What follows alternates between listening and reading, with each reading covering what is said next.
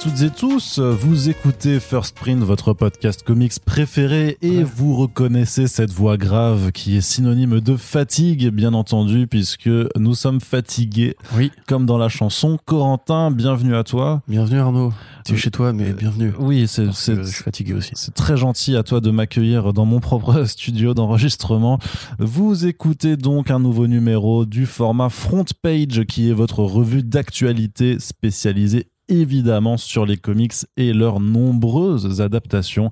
On va vous faire un petit peu le débrief de ce qui s'est passé dans l'actu au cours des dix premiers jours du mois de janvier 2022, puisque oui, c'est le premier front page de cette nouvelle année que l'on vous souhaite excellente à Oui. bien des égards. On vous a proposé pas plus tard qu'il y a quelques jours ou qu'hier, si vous nous écoutez vraiment dès qu'on poste les podcasts, euh, le bilan des attentes, enfin pas le bilan du coup, mais un peu le, le préparatif de l'année avec tout ce qu'on attend du côté du comics, de la télé et des, euh, et des films. Et Et aujourd'hui, jeux vidéo. et des jeux vidéo aussi. Surtout des jeux vidéo. En fait, on a fait un, un grand, euh, au moins une De demi-heure sur les jeux vidéo, puisque c'est clairement le médium qui t'intéresse le plus, très cher Euh, Corentin. Oui. Et donc aujourd'hui, on va vous, euh, bah, on, on- on continue comme à l'accoutumée. Le front page, c'est votre rendez-vous d'actu trois fois par mois avec du débrief, de l'analyse. Des blagues, Des blagues. aussi de l'humour, énormément, énormément d'humour, avec effectivement des running gags qui devraient pouvoir revenir ou pas. On ne sait pas quelle sera le- la nouvelle joke euh, amorcée dans les front pages cette année. Les paris sont ouverts. Et justement, puisqu'on parle de paris. ça va, ça, va, ça, va, ça va nous permettre de commencer tout de suite la partie comics, justement, puisque la Comic Con Paris n'existe plus. Corentin. Euh, alors bon, est-ce qu'on s'y attendait ou pas? Tu vas, tu vas me le dire, mais grosso modo, il n'y aura pas de Comic Con Paris en 2022. Euh, D'ailleurs, il n'y aura plus de Comic Con Paris en tant que tel, puisque Reed, au cours des vacances de la fin d'année, en fait, on sait pas trop, mais euh, grosso modo, de notre côté, on s'en est aperçu en ce début de mois, mais en fait, euh, ben, des internautes avaient déjà repéré la chose depuis le 24 décembre, donc un, un, un- un anti-cadeau de Noël quelque part, que, euh, en fait, voilà, que ces internautes avaient remarqué que le site de la Comic Con Paris avait disparu, tout simplement. Quand tu tapes comiccon.paris.fr, je sais plus ce que c'était l'adresse, c'est une erreur 404 qui, qui apparaît maintenant, et aussi que les réseaux voir avec sociaux. Nicolas Beaujean quand même. Non, ouais, c'est ça C'est pas de sa faute. les, euh, les, les réseaux sociaux, donc euh, compte Twitter, Insta, euh, Facebook du, de, de l'événement ont aussi tous disparu. Et donc, grosso modo, on comprend que Reed Exhibition, qui a aussi fait d'ailleurs disparaître toute mention de la Comic Con sur son site officiel, a simplement jeté l'éponge sur, sur ce festival qu'il bah, qu'il menait depuis quand même 2015. Euh, la dernière édition, c'était en 2019. Et donc, forcément, bah, avec euh, le Covid, la crise sanitaire, l'édition 2020 avait été annulée. Et en fait, on n'avait pas eu de nouvelles de toute l'année 2021, tout simplement. Euh, on, sav- on savait qu'elle n'aurait pas lieu, mais on n'en a jamais eu en fait confirmation officielle parce qu'il n'y a jamais eu d'annonce de Comic Con 2021 non plus. Et donc, de tout ce qu'on comprend, en tout cas avec les personnes dans le milieu avec lesquelles on a pu discuter, c'est que bah, Reed a jeté l'éponge. Il n'y aura pas de Comic Con donc cette année. Et puis, bah, à voir si la marque ou si une autre, euh, ou si, enfin, si la marque pourrait être reprise d'une façon ou d'une autre, parce qu'il y avait quand même une sorte de. Il y avait une Comic Con avec Japan Expo par exemple avant, Mm. à voir s'il y, a, s'il y a une place à prendre. Beaucoup disent Ah, bah, ce serait bien que par exemple la Paris Comics Expo revienne euh, du coup, puisque c'était un peu elle qui, euh, en 2016, avait fait sa dernière édition, parce qu'après, bah, c'était, c'était plus trop la peine vu qu'il y avait Comic Con Paris. Il faut savoir que ces grands festivals, malgré leur popularité, malgré les bonnes critiques qu'il, y a pu y avoir, et le fait est que Comic Con Paris c'était quand même bien amélioré au, au terme des, des trois dernières années. C'est des festivals euh, qui sont généralement euh, déficitaires en fait, qui euh, même Ouais. si euh, font voilà, même s'ils font beaucoup d'entrées en fait, bah, arrivent pas forcément à se rentabiliser. Donc forcément, quand tu as une crise du Covid qui passe par là, l'impossibilité de faire venir des artistes bah, des États-Unis effectivement, des acteurs aussi, mais parfois même tout simplement des autres pays d'Europe, c'est compliqué à maintenir. Donc autant, moi j'espérerais aussi que la place à prendre soit reprise, autant je la vois pas du tout se faire en 2022 puisque à moins que quelqu'un soit très très très riche et, et beaucoup d'argent à jeter euh, en l'air, j'ai envie de dire, qui voudrait euh, se dire ah tiens je vais relancer une sorte d'événementiel en France autour du comics Ouais. Ah, ça fait quand même Bah, beaucoup de beaucoup de choses qui sont pas en ta faveur euh, dès le départ. Surtout que maintenant que Deltacron va venir bolosser Optimus Véran. Ouais, c'est ça, c'est ça, j'allais dire. j'ai- franchement, je l'ai entendu hier à la radio ou à la télé, de Deltacron, machin, et je faisais pas de rapprochement. Mais autant tu l'as dit en Deltacron, et là, clairement, j'avais, clairement un virus avec des robots géants euh, qui arrivaient, crans, quoi. Ouais, c'est ça. Euh, non, mais comme tu l'as dit, effectivement, je pense que les gens n'ont pas forcément conscience que euh, déjà de base ces événements-là ne sont pas généralement rentables. Mais ça, on le sait pas fort. Oui, c'est pas, c'est pas ce qui est communiqué, puisque bah, quand tu communiques là-dessus, c'est pour dire euh, il y a eu 50 000 visiteurs sur trois c'est jours, c'est cool et ça revient l'année prochaine. Ça- les reportages que tu vois, c'est des allées pleines de monde, c'est du, du merchandising à gogo et tout. Et, et donc, on a un peu l'image, effectivement, de ce côté euh, un, peu, un peu champagne euh, de la convention et tout. En définitive, c'est vrai que euh, c'est une, boîte qui est très, très importante, qui est très grosse qui est spécialisée dans l'événementiel. Je pense que, euh, pas seulement pour eux, mais pour tout l'ensemble du secteur, ça doit être compliqué en ce moment. On avait parlé déjà de la dernière fois de, de, du FIBD, euh, qui, voilà, encore décalé. Euh, Paris Manga aussi, je crois, avait. euh, Alors, Paris Manga, c'était encore différent. Alors, Paris, Paris Manga a pu se tenir en fin d'année dernière pour leur 30e édition en novembre, mais c'était un peu un fiasco. Enfin, ça n'a pas été un fiasco, euh, j'imagine, en termes d'entrée. Par contre, c'était un vrai- une vraie catastrophe de- d'image, puisque, euh, en fait, je pense, je ne sais pas ce qui s'est passé, mais grosso modo, on a vu des photos de marées humaines, littéralement, qui étaient au parc des expositions. Il y avait des gens qui étaient, qui étaient arrivés à 7h pour pouvoir rentrer à 14h. Ils étaient encore en train d'attendre, en fait, dans, dans, dans leur- des files d'attente à l'intérieur, on ça tu suffoquais, tu pouvais pas circuler. Et de ce que je comprends, en fait, c'est qu'ils simplement, ils ont pas mis de jauge. En fait, ils ont vendu, ils ont vendu des places sans forcément se rendre compte que euh, après un an et demi de, de, de sans convention, les gens allaient vouloir se ruer sur ce gros événement. Moi, je soupçonnerais même qu'ils aient en fait pas annulé les préventes qu'ils avaient pu faire pour l'édition avant. Tu sais, enfin à chaque fois que ça avait été décalé, qu'ils les aient gardés, et que du coup, bah ça s'est additionné, ça s'est additionné, et puis bien, bien entendu, bah après les gens, les gens ne pouvaient juste pas rentrer. hein. Moi, j'avais, j'avais une, ac- une accrète presse et euh, j'avais techniquement un créneau d'interview euh, avec euh, Michael Ranien. Au final, le, bonhomme, il a dû annuler en, en catastrophe pour, pour rentrer chez lui. Clairement, moi, je me suis pas déplacé, j'allais pas faire une heure de métro. Parce que même si j'avais un coup de fil avec l'accréditation presse, quand j'ai vu les vidéos et les photos, j'ai fait, eh, mais en plus, je suis un peu hypochondriaque par moment, donc on était quand même en, en mode, ouais, le Covid, il est toujours pas parti. Là, je me dis, mais, mais jamais je vais là-bas, en fait. Tu Ouais. vois, c'est- enfin, ça, ça avait l'air d'être terrible, quoi. Donc, on espère Paris que. Cluster du coup. Mais non, mais je pensais pas à ça. Je pensais au fait que, tu sais, la première euh, vague, enfin techniquement la première vague, c'est compliqué à dater maintenant.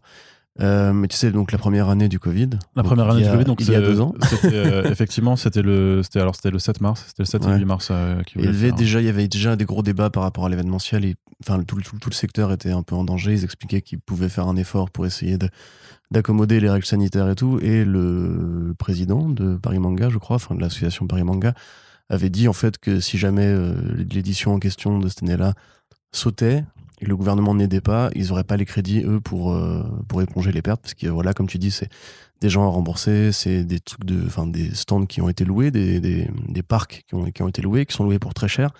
Euh, si le gouvernement ne n'aide pas à remboursement, bah, c'est des pertes sèches euh, très énervées.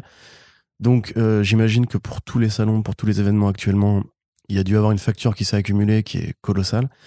Et si tu regardes bien, voilà, ça fait deux ans de Covid. euh, on n'a toujours pas euh, de vraie solution à Alors, en terme. fait, on fête pas encore les deux ans. hein. Techniquement, Ah, euh, venir, c'est le c'est- 17 c'est- mars 2022 qu'on fête vraiment avec le, le premier, Premier confinement, mais euh, le machin, Covid était déjà un peu là. tu Oui, oui, vois. le Covid était là il y a deux ans, mais, mais à l'époque, c'était l'époque où on regardait la télévision, on disait les Chinois, ils sont Ouais. trop nuls, Eh, les Italiens, ils sont cons. Ça va jamais arriver chez nous. Et nous, Non, mais et, c'est bon. et nous, on a des frontières. C'est euh, loin. euh, Puis bon, je veux dire, jamais qu'une une petite grippe. Et c'est pas, pas comme s'il y avait une- un, un, un monsieur qui ressemble à une grosse merde en, en blouse blanche qui disait euh, Oui, vous savez, euh, il y, a- il y a plus d'accidents de trottinette Mmh. euh, que, que T'avais même un autre hein. monsieur qui était pas en blouse blanche mais qui est aussi une grosse merde qui genre dix jours avant le premier confinement il avait été au théâtre avec sa femme pour inciter les gens Ah oui Eh, n'ayez pas peur Tu te rappelles de, de cette autre grosse merde qui Ouais. avait été filmée Ouais. dans un dans un dans un je sais pas un fait un genre un spectacle ou un ou un défilé et, Oui. qui, et qui toussait sur les gens en faisant comme ça Ouais, tu ouais. vois et qui rigolait après tu vois. c'est vrai qu'on pourrait faire un best-of en fait des, Un best-of des, des, euh, des pires grosses merdes de Ouais, la c'est période ça. Covid Best of des ouais. mais là, pour, pour terminer simplement, euh, je comprends très bien, grosso modo, que Reed se, se dise qu'effectivement, dans les conditions sanitaires actuelles, et vu qu'on ne sait pas quand va s'arrêter la pandémie, il vaut mieux, euh, il vaut mieux fermer le robinet. Après c'est un petit peu triste Oui, même triste, si pendant évidemment. un an et demi effectivement il y a eu zéro communication donc clairement le truc était sous euh, bah, il était sous respirateur artificiel ils ont juste débranché le truc euh, de façon très discrète sans faire une annonce en disant Oui, c'est pas de communiqué de presse quand en même. fait, non, il y a rien. Ouais, non, non, c'est vrai, c'est vrai que c'est super ça. Et après, d'autres, d'autres personnes m'ont dit, ouais, mais regardez, il y a le blog de Comic Con Paris qui est encore en ligne. Ou effectivement, parce qu'ils avaient été actualisé depuis. euh, non, bah, pas actualisé depuis juillet 2020, mais euh, euh, surtout que, en fait, c'était, voilà, c'était un, je sais pas, je sais pas pourquoi ils avaient fait ça, mais c'était un, un truc avec, avec des articles écrits par des gens dont je ne sais pas si la rémunération était, enfin, s'ils étaient plus ou moins rémunérés, clairement. Et, et voilà, enfin, et, et ça, clairement, c'est un truc qu'ils avaient ouvert pour un petit peu euh, faire de la, de la com autour de, de leur projet. Et je pense honnêtement que quand Reed a coupé les trucs, il savait même plus qu'il y avait ce bloc qui existait. C'est pour ça qu'il Oui, est- encore en ligne, quoi. Et puis il y a toujours après, des euh, restes de poussière numérique, en fait. Et, et le, le truc, c'est que Reed Exhibits, enfin voilà, donc euh, Reed Expo en, en France avait aussi perdu euh, l'année dernière euh, l'organisation du salon Livre Paris, qui était quand même ben, le plus gros euh, ben, salon littéraire euh, organisé chaque année, qui est maintenant organisé par le, par le SNE, si, euh, si, je, ne dis pas de bêtises. Et de ce qu'on m'a de ce qu'on a pu me faire comprendre, grosso modo, le fait qu'ils aient perdu euh, Livre Paris a quelque part scellé un petit peu le destin de Comic Con Paris, euh, sachant qu'en plus Comic Con devait bouger, hein, c'était, euh, ça avait été organisé à chaque fois à la grande halle de la Villette, mais ils avaient fait des sondages, euh, souvenez-vous, euh, dans le monde d'avant, où ils disaient ouais, on, voudrait changer d'en- d'endroit, est-ce que vous seriez euh, pour ou pas? Et, euh, et voilà, et normalement, il me semble que ça devait se faire. Euh, bah, pareil aussi au parc des expositions, dans le, dans le plus grand hall, euh, justement là où il y avait Livre Paris, et là où va d'ailleurs aller. euh, bah, À Villepinte, euh, tu veux dire? Non, pas à Villepinte, non, à, à- au parc des expos Ouais. Dans le hall euh, 1 du coup, le hall A, je sais plus comment il s'appelle, mais c'est le plus grand hall dans lequel était organisé le salon de, le salon de livre Paris. Et du coup, c'est là aussi où voulait aller Comic Con Paris parce que la grande halle de la Villette devenait trop petite malgré tout pour accueillir euh, ben, plus de monde, plus d'exposants Ah, et la tout porte ça. de Versailles, tu veux dire Oui, Ok, ouais, d'accord. Oui, bah, il y en a qu'un seul, un parc des expositions. Non, parce que tu sais, on dit aussi parc des expositions de Villepinte pour. Ouais, euh, mais sinon j'aurais dit Villepinte. Si c'était Ok. c'est Villepinte, D'accord, excuse-moi. personne ne serait allé à. Villepinte juste pour Comic Con Paris, tu vois. Ça par contre. Bah, moi, j'ai fait ça à une époque et c'est vrai que. ouais. Non, mais parce qu'il y a Japan Expo. Oui, mais Japan Expo, moi, je m'en fous un peu, Oui. C'était juste pour. euh, Non, mais, mais les, les gens dans leur, dans leur ensemble n'iraient pas jusqu'à Villepinte, je pense. D'ailleurs, gros, gros suspense pour Japan Expo 2022, quand même. Ouf. Je sais pas où on en Je sera. sais pas si, je sais pas si- s'il y a tellement de Bah remarque, Ouais, hein, remarque. Super Saiyan 3, je sais non, pas, mais mais- re- remarque, non. Enfin, par rapport à l'an- dernier, la, situa- la situation a quand même beaucoup changé, donc je pense que ça peut se faire, mais avec des règles, des, des règles à la con. hein. Bah, les rassemblements de moins de 5000 personnes. non. Oui, mais en hiver, quand il y a des reprises et tout ça, d'accord. Mais quand c'est l'été, en juillet, machin, quand il fait chaud, que de toute façon l'épidémie à chaque fois, c'est arrive pendant, pendant l'été, ça, a priori, je pense que si tout le monde doit venir masqué et, euh, avec des passes, je sais pas quoi, je pense que ça peut se faire quand même. Mais ce sera effectivement moins fun. Et dernière chose à dire, ouais, donc Comic Con Paris devait sûrement aller à- au, parc des expositions à Versailles. Et euh, bah, c'est aussi un investissement, hein, cla- clairement. Donc j'imagine que voilà, tous ces facteurs additionnés, ça la fait, ça, ça le fait pas. Et donc, bah, à voir si un nouveau festival pourra reprendre cours. Je pense pas cette année, mais pourquoi pas, on ne sait pas de quoi le monde sera fait. Ou euh, d'ici 2023, mais on espère, puisque bah, nous, on travaillait avec eux, on était content d'avoir ce petit rendez-vous Mhm. annuel, de pouvoir rencontrer euh, bah, plein de gens, des artistes, des dessinateurs, parfois des acteurs éclatés comme Finn Jones, et, euh, mais lecteurs, surtout les lecteurs, auditeurs. voilà, les lecteurs, les lectrices, les auditeurs, tout ça. Donc, euh, on avait même pu inviter des, des artistes de temps en temps. Donc voilà, c'était à chaque fois un, un moment qu'on attendait beaucoup, qui nous mettait sur les rotules, mais dont on était très très fiers et très contents. Donc euh, bah, on espère qu'on pourra refaire des choses. Bah, sinon, clairement, il faut faire le First Print Comics Festival. Et puis voilà, hein, c'est tout. hein. Il n'y a, il pas d'autre il y a pas Ah, d'autre solution. Le Tipeee va pas suffire. hein. Bah, on va demander une contre C'est un palier. hypothéquer un canapé ou deux. Ah, ouais, c'est ça, oui, bah voilà, on, on fera ça. Allez, Corentin, du côté des comics, toujours Comics Initiative continue de dérouler les annonces pour son programme 2022. Bah, on a eu un petit point Comics Initiative dans les euh, trois derniers front page, puisque voilà, intervalle régulier, ils font leurs annonces. Et donc, de quoi on parle un petit peu aujourd'hui? Ben, de, de BD qui viennent euh, des États-Unis, mais un petit peu aussi euh, d'ailleurs. Donc, euh, on avait parlé Ouais. les dernières fois de Finger Guns ou de The Kill Locks, et là, en fait, il y a, y a d'autres titres donc, qui ont été annoncés. Ouais, tout à fait. Alors, il y a pour commencer euh, Go- Come Home Indio de Jim Terry. Donc, ça, c'est un petit projet qui vient d'un éditeur très indépendant et très underground des États-Unis qui s'appelle Street Noise Books. C'est l'histoire en fait réelle de Jim Terry, donc qui est un cartooniste, comme il dit lui-même, donc un dessinateur et un auteur de BD, qui, euh, après la mort de ses parents, va commencer à interroger euh, son héritage natif américain, puisque lui a grandi dans la banlieue de Chicago, a priori une banlieue plutôt blanche, sans jamais euh, faire ce lien naturel avec ses, ancêtres, et va essayer de revenir un petit peu sur, sur les traces de ses arrière-grands-parents, etc. Donc euh, voilà, plutôt pas mal, c'est une tranche de vie, j'imagine. On a du côté de l'Italie euh, Locust de Massimo Rossi et euh, Alex Nieto, donc euh, voilà que tu, as précisé d'ailleurs effectivement dans l'article, euh, qui est aussi euh, le co-auteur de Big Under Catacombe de 404. Donc euh, voilà. En l'occurrence, c'est plus une sorte de projet à la, euh, à la The Last of Us en l'occurrence, parce que c'est l'histoire d'un pêcheur avec euh, sa fille euh, qui va.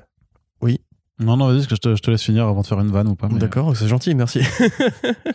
qui, euh, dans un monde où une sorte de virus a transformé la plupart des humains en insectes géants, euh, va essayer de s'en sortir dans les ruines du New York enneigé. C'est très joli, j'ai regardé un peu les pages, c'est effectivement très une BD qu'on peut, qu'on peut euh, conseiller, c'est ça le mot que je cherchais, euh, aux fans de, de, comics un peu sur, survivalistes, euh, fin du monde. Euh, un homme seul avec un fusil à pompe contre des strums dans une ville déserte avec une, une, ambiance où on entend le bruit du vent. Ah mais c'est complètement The Last of Us en fait. C'est complètement The Last of Us, sauf que les infectés tu viens de sont décrire pas des, The Last of Us. sont pas des, des, des, hommes champignons, mais des hommes des hommes insectes. Voilà, et c'est pas mal, et c'est pas mal. On aime bien The Last of Us par ici. Ensuite, Garcenis, Batman. Garcenis Encore une qui, fois, voilà, qui est déjà très présent hein, chez euh, Comics Initiative. On avait, on n'avait pas encore parlé de Johnny Red, je crois, en podcast, mais ça ne saurait tarder.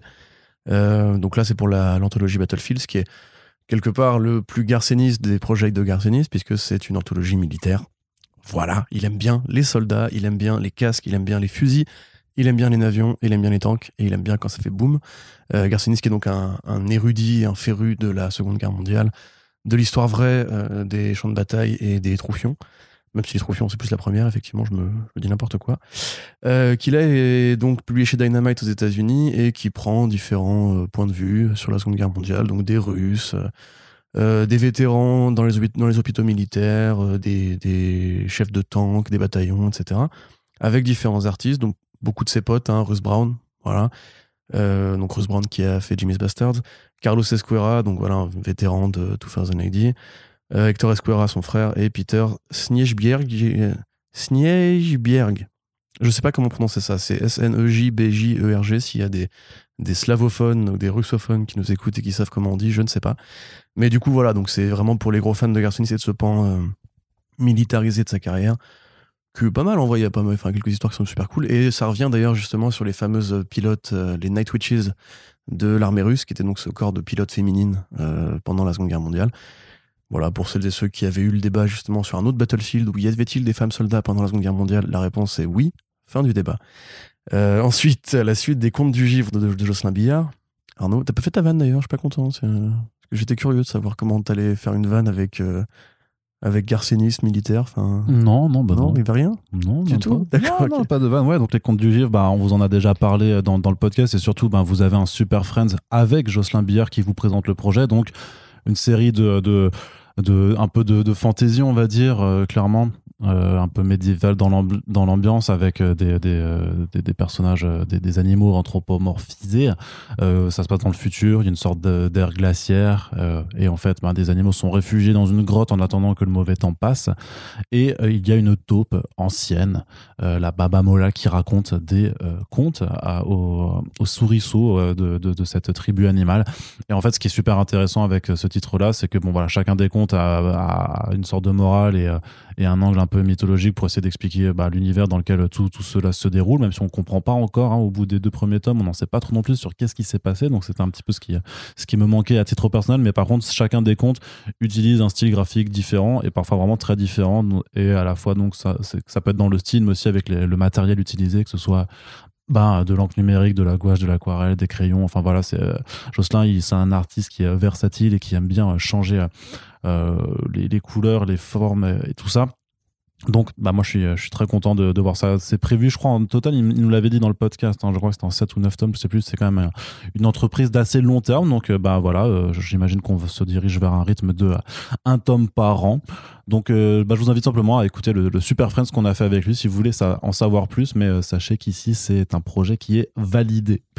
Et Oui. on termine, Corentin. Avec, euh, oui, pardon, la réédition de Dessous euh, de l'artiste Bones, qui était déjà édité en France chez euh, Sandaway, mais la maison d'édition a fermé. Donc, euh, évidemment, si on voulait récupérer le projet, c'était un peu compliqué. Donc, Comics Initiative a repris ce, titre, en fait, qui revient là encore à quelque chose de militaire, mais qui va mélanger les souvenirs de la Première Guerre mondiale avec, avec la découverte de monstres créés par les forces allemandes, on va dire.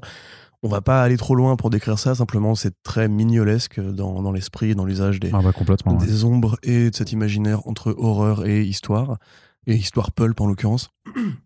Donc ça a l'air plutôt chouette. Pour celles et ceux qui l'ont déjà lu, euh, parce que ça se trouve encore sur, sur quelques sites de revente, euh, voilà, c'est plutôt cool de savoir que ça, continuera d'exister malgré la, la défaite de Sandaway. Après, j'ai pas euh, vu, vu que moi je l'ai pas lu, je sais pas si l'histoire est complète, si les deux, si- parce que du coup c'est une réédition en intégrale, mais j'imagine que le projet serait euh, avec cette réédition de ensuite pouvoir continuer en tout cas ou que Bones puisse euh, bah, poursuivre en fait sa, sa prochaine BD chez eux. Ouais, carrément. Je, je- soupçonne, hein, je, je ne sais pas, je suis pas au courant. Ça fait un, un bon panel avec les différents projets qu'on a évoqués depuis plusieurs podcasts pour une année assez chargée avec, comme on l'a dit, pas juste du comics, mais vraiment des artistes qui font, bon, qui font un peu du comics à chaque fois, mais qui font euh, à la fois un grand chemin entre l'Europe, le Brésil, euh, les États-Unis, mais aussi les États-Unis natifs américains, etc. Des grands auteurs par-ci par-là, des projets pour les jeunes, des projets pour les plus grands. Et pour rappel, la campagne de financement participatif de Love, Rockets suit son cours actuellement sur Ulule. Euh, je crois que c'est pas encore à 100% financé. Donc il faut, il faut y aller, parce que c'est quand même un projet très important et qui mérite une bonne édition française. On l'a déjà rappelé, il n'y a pas eu de vraie édition française de qualité, ou en tout cas complète, de Love and Rockets euh, dans le bon ordre. C'est un chef-d'œuvre, on en reparlera euh, le temps, enfin le moment venu. Mais euh, voilà, allez soutenir, allez soutenir Comics Initiative et les différents bons projets de BD. Yes. Allez, Corentin, on continue du côté de l'édition VF avec une triste nouvelle pour euh, les, euh, les éditions Cornelius qui ont perdu les droits de certaines des bandes dessinées de Daniel Klaus, donc euh, auteur de bandes dessinées américaines. euh, Klaus, Klaus tu l'as dit à l'alsacienne un peu là. Bah, je suis alsacien, donc en même temps, c'est pas. Oui, c'est vrai. Klaus Non, si je l'avais dit vraiment à l'alsacienne Ah. ou, à l'allemande, voilà. Ça y est, Daniel Klaus. Daniel Klaus. Daniel Klaus, un auteur de bande dessinée. américaine. Et il a fait des. ah, oh Là, c'est Alsace de l'Est quand même. Il a hein. fait des albums cost 28 balles avec un style trafic très prononcé, alors se fait foutir maintenant. Voilà, C'est pas la. Bavière, ça plutôt enfin, Oh, je sais pas. Je suis vraiment désolé pour Vous tout. avez vu comment je peux trigger Arnaud juste je pense que les gens, accent, les, gens, les gens étaient au calme comme ça en train d'écouter. Ils disaient Ouais, c'est pas mal, ils sont fatigués. Et d'un coup, et d'un coup, ça se réveille. Justement, on est fatigué. donc, ouais, oui, donc ils ont euh, perdu les, les droits en fait oui. euh, sur certains titres qui apparemment été rachetés par un gros, un plus gros éditeur, puisque vous savez que euh, quand vous achetez les droits d'une du- d'une œuvre en fait c'est pour une certaine durée. Et après euh, cette durée bah, si vous les rachetez pas quelqu'un d'autre peut effectivement euh, vous les prendre. Alors a priori c'est pas très courtois comme façon de faire puisque bah tu peux imaginer que que effectivement si Cornelius avait peut-être pas les moyens de racheter les droits bah, ils avaient quand même encore tout un stock de ces bandes dessinées. Donc euh, bah ils pouvaient les, continuer de les écouler pendant encore quelques temps puisque bah voilà Klaus a beau être un nom apprécié des, des amateurs et des connoisseurs surtout j'imagine que c'est pas quelque chose qui qui parle forcément au grand public et donc oh, voilà même. bah à part Ghost World tu vois je sais pas si, si les autres et encore Ghost World parce qu'il y a une adaptation en film tu vois mais, euh, mais au-delà de ça euh, Mais le trait de, de Klaus, il est connu. Enfin, il est, je Bah, je pense, sais plus pas. connu que beaucoup d'auteurs de BD, enfin, d'artistes de BD que nous on considère comme des, des vedettes. Tu crois grand public. bah je Bah, ne sais pas je ne sais pas je t'avoue Tu sais, je- c'est la BD un peu Télérama, quoi. Oui, non, mais complètement, mais ouais, mais- tout. Enfin, je sais pas. Après, peut-être qu'effectivement, je me fourvoie. quand tu mets par rapport Mais, à, un, à un Crumb ou à un euh, Black Hole euh, zut. Euh, oui, Charles Burns. ouais voilà Charles Burns tu vois je sais pas pour moi c'est c'est- ceux-là sont plus connus quand même que, que ceux Ouais, mais c'est je- la même je- école, hein, de toute façon. Hmm. Enfin, même Burns, je crois qu'il est postérieur à Close et c'est- il s'est inspiré un peu de son, de son travail. Parce, parce que voilà, Close, c'est comme, euh, comme Art Spiegelman, c'est comme. euh, merde, aide-moi. Aide-moi, tu m'aides pas du tout là. en bah fait. non je t'aide pas non Ok, d'accord. Merci Arnaud. bah je suis pas spécialiste du comics underground comme toi euh, Corentin Non, mais c'est même pas spécialement underground. Enfin, c'était underground, c'est plus du comics alternatif en fait, euh, Oui. Daniel Close. Donc effectivement, qu'il s'est fait connaître beaucoup pour son travail sur 8 Ball. Euh, puis après, plus tard, qu'il a fait beaucoup de romans graphiques, euh, généralement inspirés de ses propres expériences de vie, dans des styles assez particuliers, souvent dans la satire ou le passage vers l'âge adulte. Ce qu'on a aussi appelé la, gén- la génération X, c'est-à-dire euh, ces jeunes années 80-90 qui grandissaient avec euh, bah, des courants alternatifs de contre-culture, euh, la musique et un rapport assez différent au vrai comics underground, au sexe ou au combat social, etc. Mais c'est un prolongement logique, hein, de toute façon, de, Crumb et de tous ces mecs-là. Moi, ce qui m'étonne, c'est cette dynamique de prix, parce que c'est Fantagraphics qui édite tout le travail de Daniel Close aux États-Unis. Il fait partie des grands artistes qui ont fait l'histoire Fantagraphics, d'ailleurs. C'est pas des mecs qui sont connus, enfin, c'est pas des gens qui sont connus pour être particulièrement euh, pingres ou euh, cupides. Euh, la preuve, ils travaillent avec Comics Initiative et je pense pas que les contrats de, de, de cession de droits doivent être particulièrement énervés. Donc je me demande un petit peu comment ça s'est passé, et surtout qui a récupéré le catalogue en question. Mais comme tu l'as dit, il faut effectivement rappeler que en France, quand d'ailleurs on a eu le cas récemment avec, Urba- avec Urban Comics aussi, avec les Comics Authority, où tu sais il y avait une histoire de Alien qui pouvait pas être rééditée parce que Disney avait maintenant les droits de, euh, de Alien après le rachat de la Fox. Et donc, euh, François avait dit, enfin François Arquette de Urban Comics avait dit, achetez-les maintenant parce qu'après on ne pourra plus les vendre. Oui, Or, comme on sait que, tu enfin, j'ai parlé avec euh, plein de gens, dont Sullivan dans différents podcasts, les stockages en France, ça, ça, prend une, ça coûte beaucoup d'argent, ça prend une place folle. Donc les éditeurs en général, quand ils ont des invendus, ils les mettent au pilon, à la déchiqueteuse, ils les détruisent. En l'occurrence, Cornelius, c'est une boîte qui fait quand même un très bon travail d'édition. Les, albums qu'ils proposent sont quand même de très bonne qualité. Euh, ils sont assez jolis, ils sont, voilà, ils sont bien finis. Donc on imagine que pour eux c'est un crève-cœur et ils ont proposé de vendre à prix, j'ai presque envie de dire à prix coûtant, parce que vu la, le tarif par rapport en plus à la crise du papier qu'on a actuellement, où, d'un coup un album de cette qualité-là à 15 euros nous paraît euh, très peu cher, euh, des projets qui en valent plutôt 30 en général, sur leur site web, mais aussi sur tous les points de vente partenaires, à la fois les librairies, à la fois la FNAC, même si c'est mieux d'acheter en librairie. Euh, tous les, les- la, la grille tarifaire a été, a été mise à jour pour que euh, les stocks partent plus vite.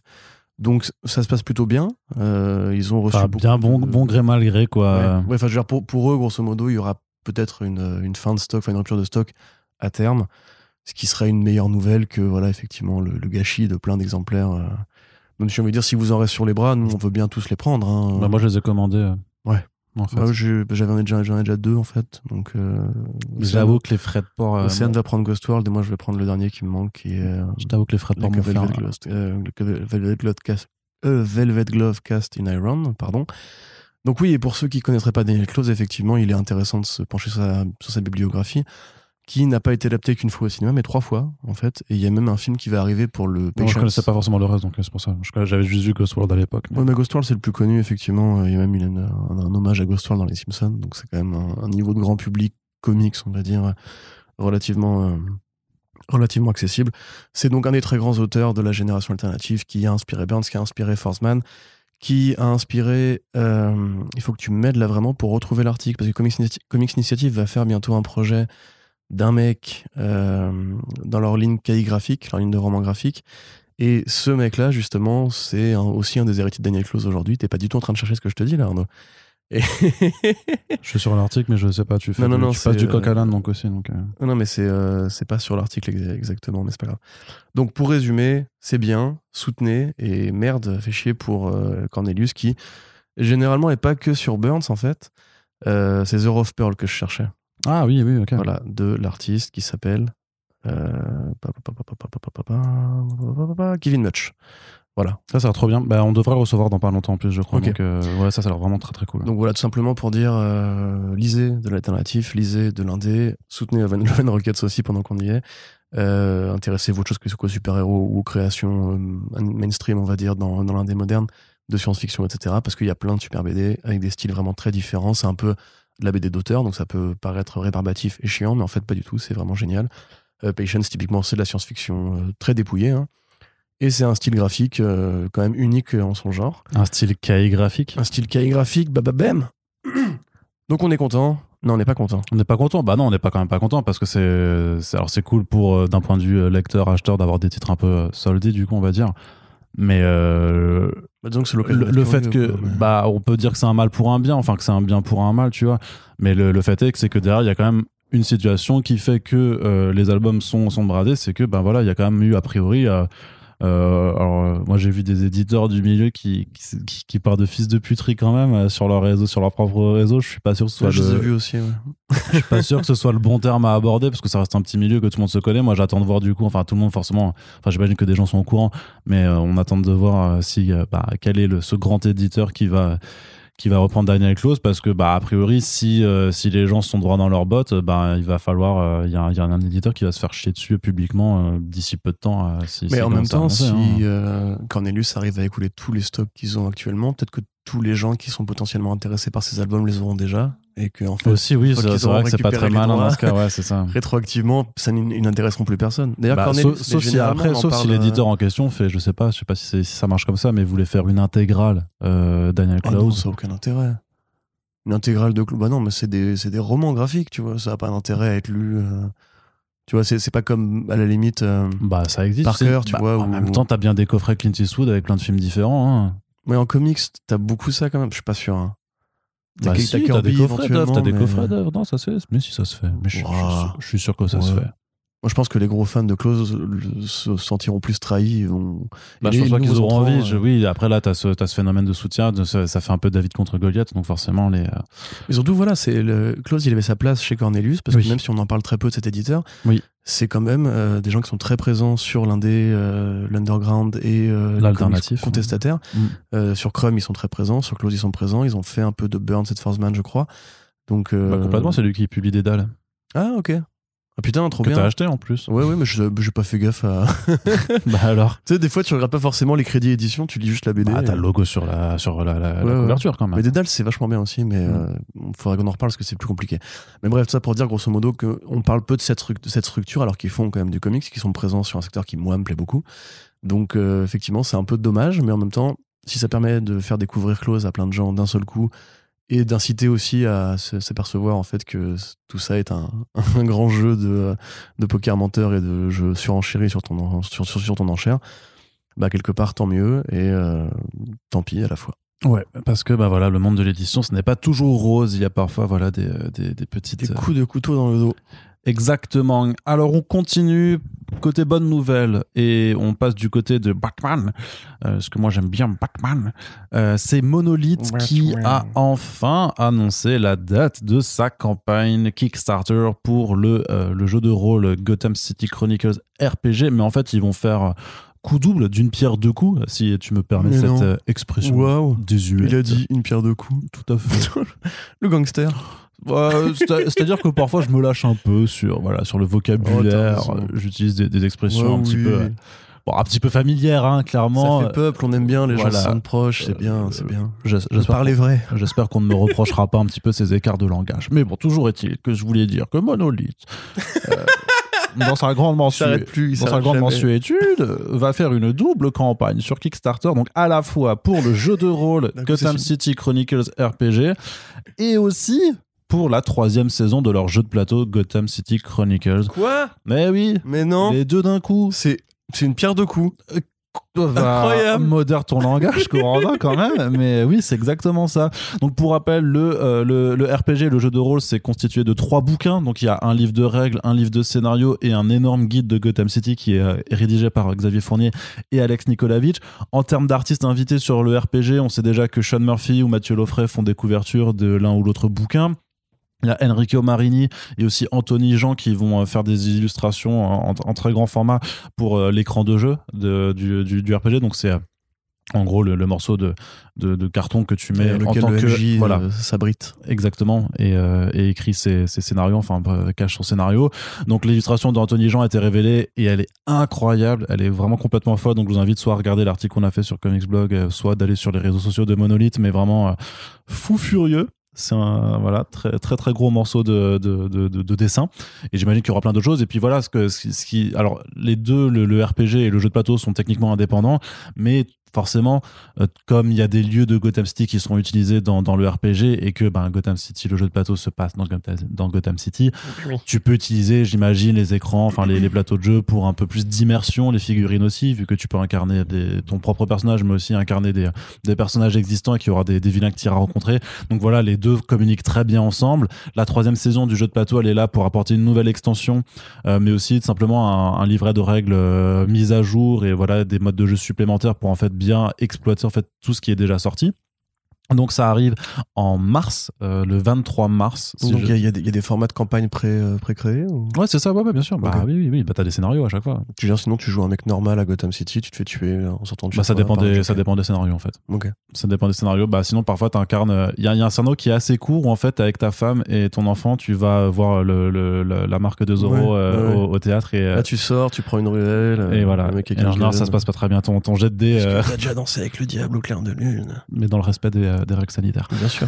Euh, donc rendez-vous le 23 mars 2022 pour, euh, kick, pour kickstarter euh, cette double campagne. On, on- on espère pouvoir en parler euh, plus en détail bah, avec euh, Fred Henry de, de Monolith et avec euh, les auteurs des, euh, des bouquins. Enfin voilà, nous on va, on va essayer de, de faire un maximum de contenu pour accompagner ce projet dont on vous parle depuis de, de nombreux mois et euh, bah, dont on est euh, super fan puisque Monolith fait un excellent boulot clairement et j'ai toujours une partie. euh, j'ai bah, j'ai toujours mes boîtes euh, j'ai toujours mes boîtes de jeux de plateau que on fera un personne podcast partie.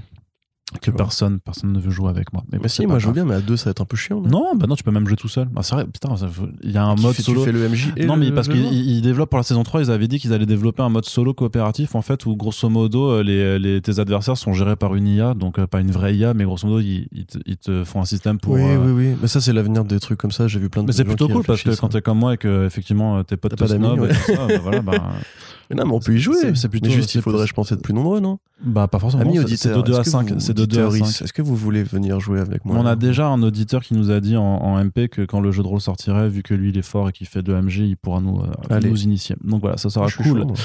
Donc voilà, juste euh, retenez cette date et puis eh ben, on essayera d'accompagner tout ça autant qu'on peut avec First Print. Et on continue du côté de l'édition VF toujours avec quelques annonces qui nous parviennent du côté de Delcourt. Alors justement, on va commencer par de l'indé, euh, de l'indé entre guillemets mainstream, parce que c'est des choses qui sont publiées euh, chez, chez Image Comics, donc avec les suites des euh, séries Scurry et de Ouais. Marqué.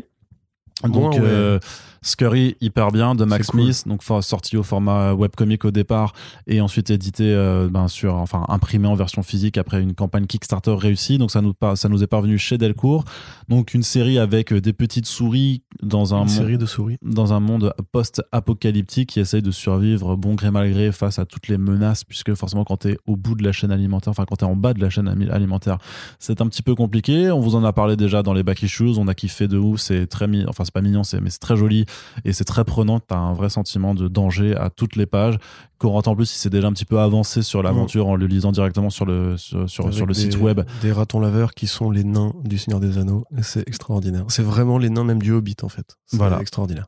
Donc voilà, donc ça, ça arrive, ça arrive au, au mois d'avril prochain de, de mémoire. Et il y a aussi la suite de Marqué, donc de David Hine et Brian Haberlin. Bon, on vous en a aussi parlé. tatoués qui voilà, font des trucs. Voilà, C'est donc- résumé. Verbatim, mettez-le sur la couverture. Sorciers tatoués qui font des trucs.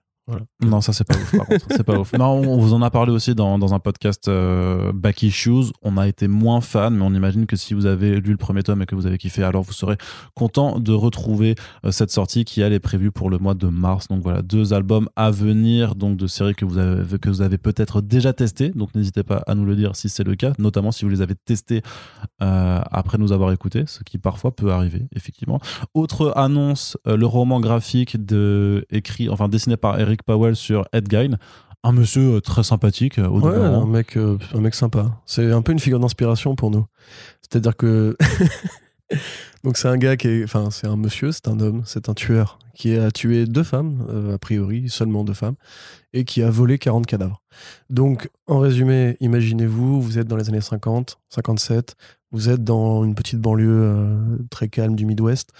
Et un jour, euh, la directrice de la quincaillerie du coin se fait re- est retrouvée par la police, assassinée, euh, pendue à un crochet de boucher avec euh, une clé à molette euh, quelque part dans le corps et euh, le, le torse ouvert comme un.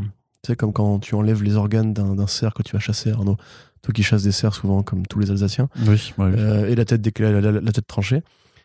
Donc là, on, on s'est aperçu qu'en fait, c'est un, un- monsieur du coin qui s'appelle Ed Gain qui a commis cette, ce crime affreux. Et la police, en visitant sa maison, en fait, découvre qu'il avait un goût pour la confection d'objets à partir de corps humains.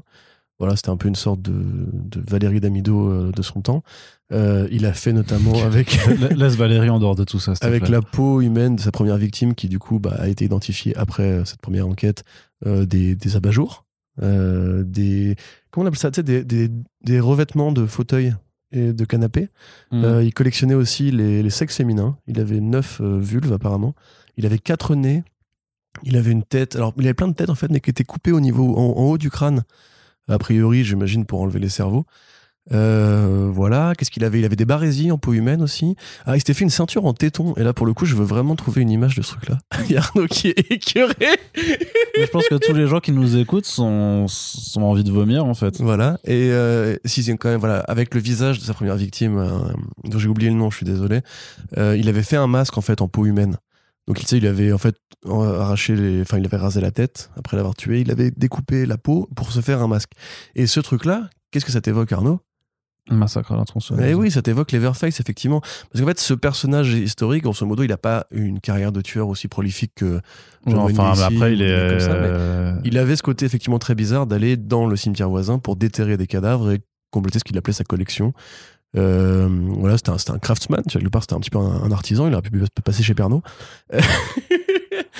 Arnaud qui est vraiment en train de mourir. Et aujourd'hui, nous recevons Édouard Théodore. Bonjour Édouard. Alors comme ça, vous fabriquez euh, des, euh, des bijoux avec des restes de corps humain. Oui, bonjour. Alors voilà, ça c'est ça c'est un collier. Ça c'est ma ceinture euh, de téton. euh, j'ai- mis six mois à la Mais faire. vous avez la liste de tout ce qui toutes les saloperies Ouais, mais non, non, mais c'est bon, oui, oui, voilà. Non, mais ça. franchement, c'est intéressant. Puis, pareil, un panier en osier avec des os humains. Tu- pour En osier, du tu coup. de- pas mal, hein. Ouais. Oh là là là là. Pour le coup, tu vois, il y a quand même une envie de récupérer un peu euh, des trucs qui servent plus à rien finalement. Donc euh, voilà, grosso modo, effectivement, ce personnage-là, qui est découvert par l'opinion publique en 1957, euh, va vraiment traumatiser les mœurs de l'époque. On n'est pas encore dans les années 70-80 où les tueurs en série sont déjà un objet de, deviennent un objet de fascination très quotidien dans la vie des gens. C'est encore le cas aujourd'hui. hein. Rappelez-vous Nordal Lelandais, tout ça. Euh, là, grosso modo, il a pas tué, on va dire, autant de monde que le tueur du Zodiac ou des trucs comme ça, mais ce côté un petit peu pervers, de, enfin un petit peu pervers, ce côté malade mental en fait, euh, de, oui, de, de l'artisanat euh, basé sur le corps humain, va vraiment marquer les esprits, à tel point que Hitchcock s'inspirera de lui, parce qu'il y avait aussi, il avait une relation bizarre avec sa mère. C'est-à-dire que sa mère a une, une paralysie suite à une, un, infarctus il s'est occupé d'elle toute sa vie euh, en restant dans la maison familiale. Sa mère qui était très pieuse aussi, qui, euh, qui bon, lui il avait un père alcoolo, qui était très pieuse, qui lui a enseigné la Bible. Et, euh, vraiment, c'est comme sacre à la tronçonneuse. hein. Et une fois qu'elle est morte, il a laissé sa chambre en, en bon état, etc. Et a priori, les barésies, c'était lui qui les mettait en se prenant pour sa mère. En tout cas, c'est le fantasme collectif. Ce qui nous évoque, qui nous évoque pardon, for- forcément Norman Bates. Euh, le tueur de Buffalo Bill aussi, qui était connu pour faire des. Enfin, Buffalo Bill 2, euh, Silence des Agneaux, qui était connu pour faire des, des vêtements avec la, de, de la peau humaine. Effectivement, Leatherface. Et il y a plein d'autres, en fait, inspirations qu'on trouve dans le cinéma d'horreur euh, qui a suivi ce, ce personnage-là. Chez Rob Zombie aussi, notamment. Ouais, tout à fait. Et donc, Eric Powell, qui, comme on le sait, aime bien tout ce qui est un peu monstrueux, tout ce qui est un peu bizarre, qui adore le Midwest un peu fantasmé, justement, du, de la- de l'après-guerre ou même du début du siècle, s'est intéressé aux écrits d'un mec qui s'appelle Harold Chester, qui est un spécialiste des, des tueurs en série, qui a écrit des, des romans et euh, de la fiction, pas, non, non, pas de la fiction, je pense, des biographies de, euh, de grands assassins américains. Et a priori, ce serait plutôt une adaptation de son roman, mais Powell a quand même rajouté les, des licences poétiques pour en faire une œuvre. Oui, alors là, tu regardes, tu regardes la couverture de, euh, de euh, L'édition VO. ouais. ouais, l'édition VO qui est réalisée par Ed Piscor. Ah, mais c'est pour ça ce que j'allais Ouais. dire, c'est euh, parce que j'allais dire, il y a un feeling Red Room de ouf, quoi. Ah c'est pour oui, ça que bah, je l'ai c'est rajouté, je la trouvais très jolie, effectivement, l'édition VO. euh, par effectivement Ed Piscor qui a fait Red Room, donc deux, deux grands passionnés de meurtre. Donc effectivement un projet Kickstarter l'été dernier. Euh, on sait que Delcourt est très fort sur la biblio de Powell. Ils font actuellement la réédition intégrale de The Goon Ouais. Euh, et les nouveaux volumes qui. Ouais, parce qu'il y a même le, tu sais. Lords, Lords of les Seigneurs de la Misère. là, Misère, qui- Lords of Misery, ouais, qui, qui reprend. Donc c'est une très bonne nouvelle. Moi j'avoue, je suis assez impatient de lire ça parce que. je- Enfin, moi, ça, ça me fait pas grand chose, ces trucs-là de, de tueurs en série. Je vois qu'Arnaud est un peu plus sensible sur la question. Mais euh, Bah, c'est typiquement, en pas- BD d'horreur, il y a moyen de s'éclater. quoi. Quand tu vois ce que fait Piscor, justement, avec juste euh, le côté, tu sais, on dirait qu'il a, qu'il a une boutique de, de- de meubles, en fait, sur la cover de Piscor. Et tous les meubles, on- sont, c'est les crânes et tout, c'est un peu dégueu. Donc, euh, ouais, il y a moyen de s'amuser. Puis c'est cool de voir Poel créer un peu. Parce que, quand même, il s'est vachement reposé sur le côté euh, The Goon depuis 20 ans maintenant. Donc là, il revient un, projet un peu original avec un vrai euh, spécialiste euh, du sujet. Ouais, il y a moyen de s'amuser. C'est euh, pas très cher en plus, c'est 22 balles pour euh, 288 pages. Donc plutôt un bon projet dont on vous reparlera quand ça sortira en VF en avril prochain. Très bien, très bien. Et du côté. Désolé puisque- si vous avez eu envie de vomir pendant quelques minutes. Ouais, bah quand même, ouais, non, c'est un peu. Non, mais c'est pour ça, enfin, c'est. euh, Il faut défendre l'artisanat américain, non Enfin, je sais pas. J'ai aucun problème avec les, les, les tueurs en série, et puis euh, je suis moi-même grand consommateur de, Je suis même tueur en série. de films d'horreur, mais c'est juste que quand tu, ouais, quand tu rappelles le fait et que c'est, enfin, c'est des choses comme Ouais, réelles, la quoi, liste est un peu, ouais, un peu, euh, un peu abjecte. C'est un peu rude, quoi. Et du coup, puisqu'on est dans le sordide, bah, on va continuer, hein, voilà, puisque les, on aime bien. A priori, il y a, y a le mois de la sordidité, je sais pas, quoi, de- je sais pas comment on dit, chez, chez Delcourt au printemps prochain, avec euh, un, titre qui s'appelle Le Manoir de Chartwell, qui est euh, donc euh, un, roman graphique d'un dessinateur qui s'appelle Glenn Head, donc.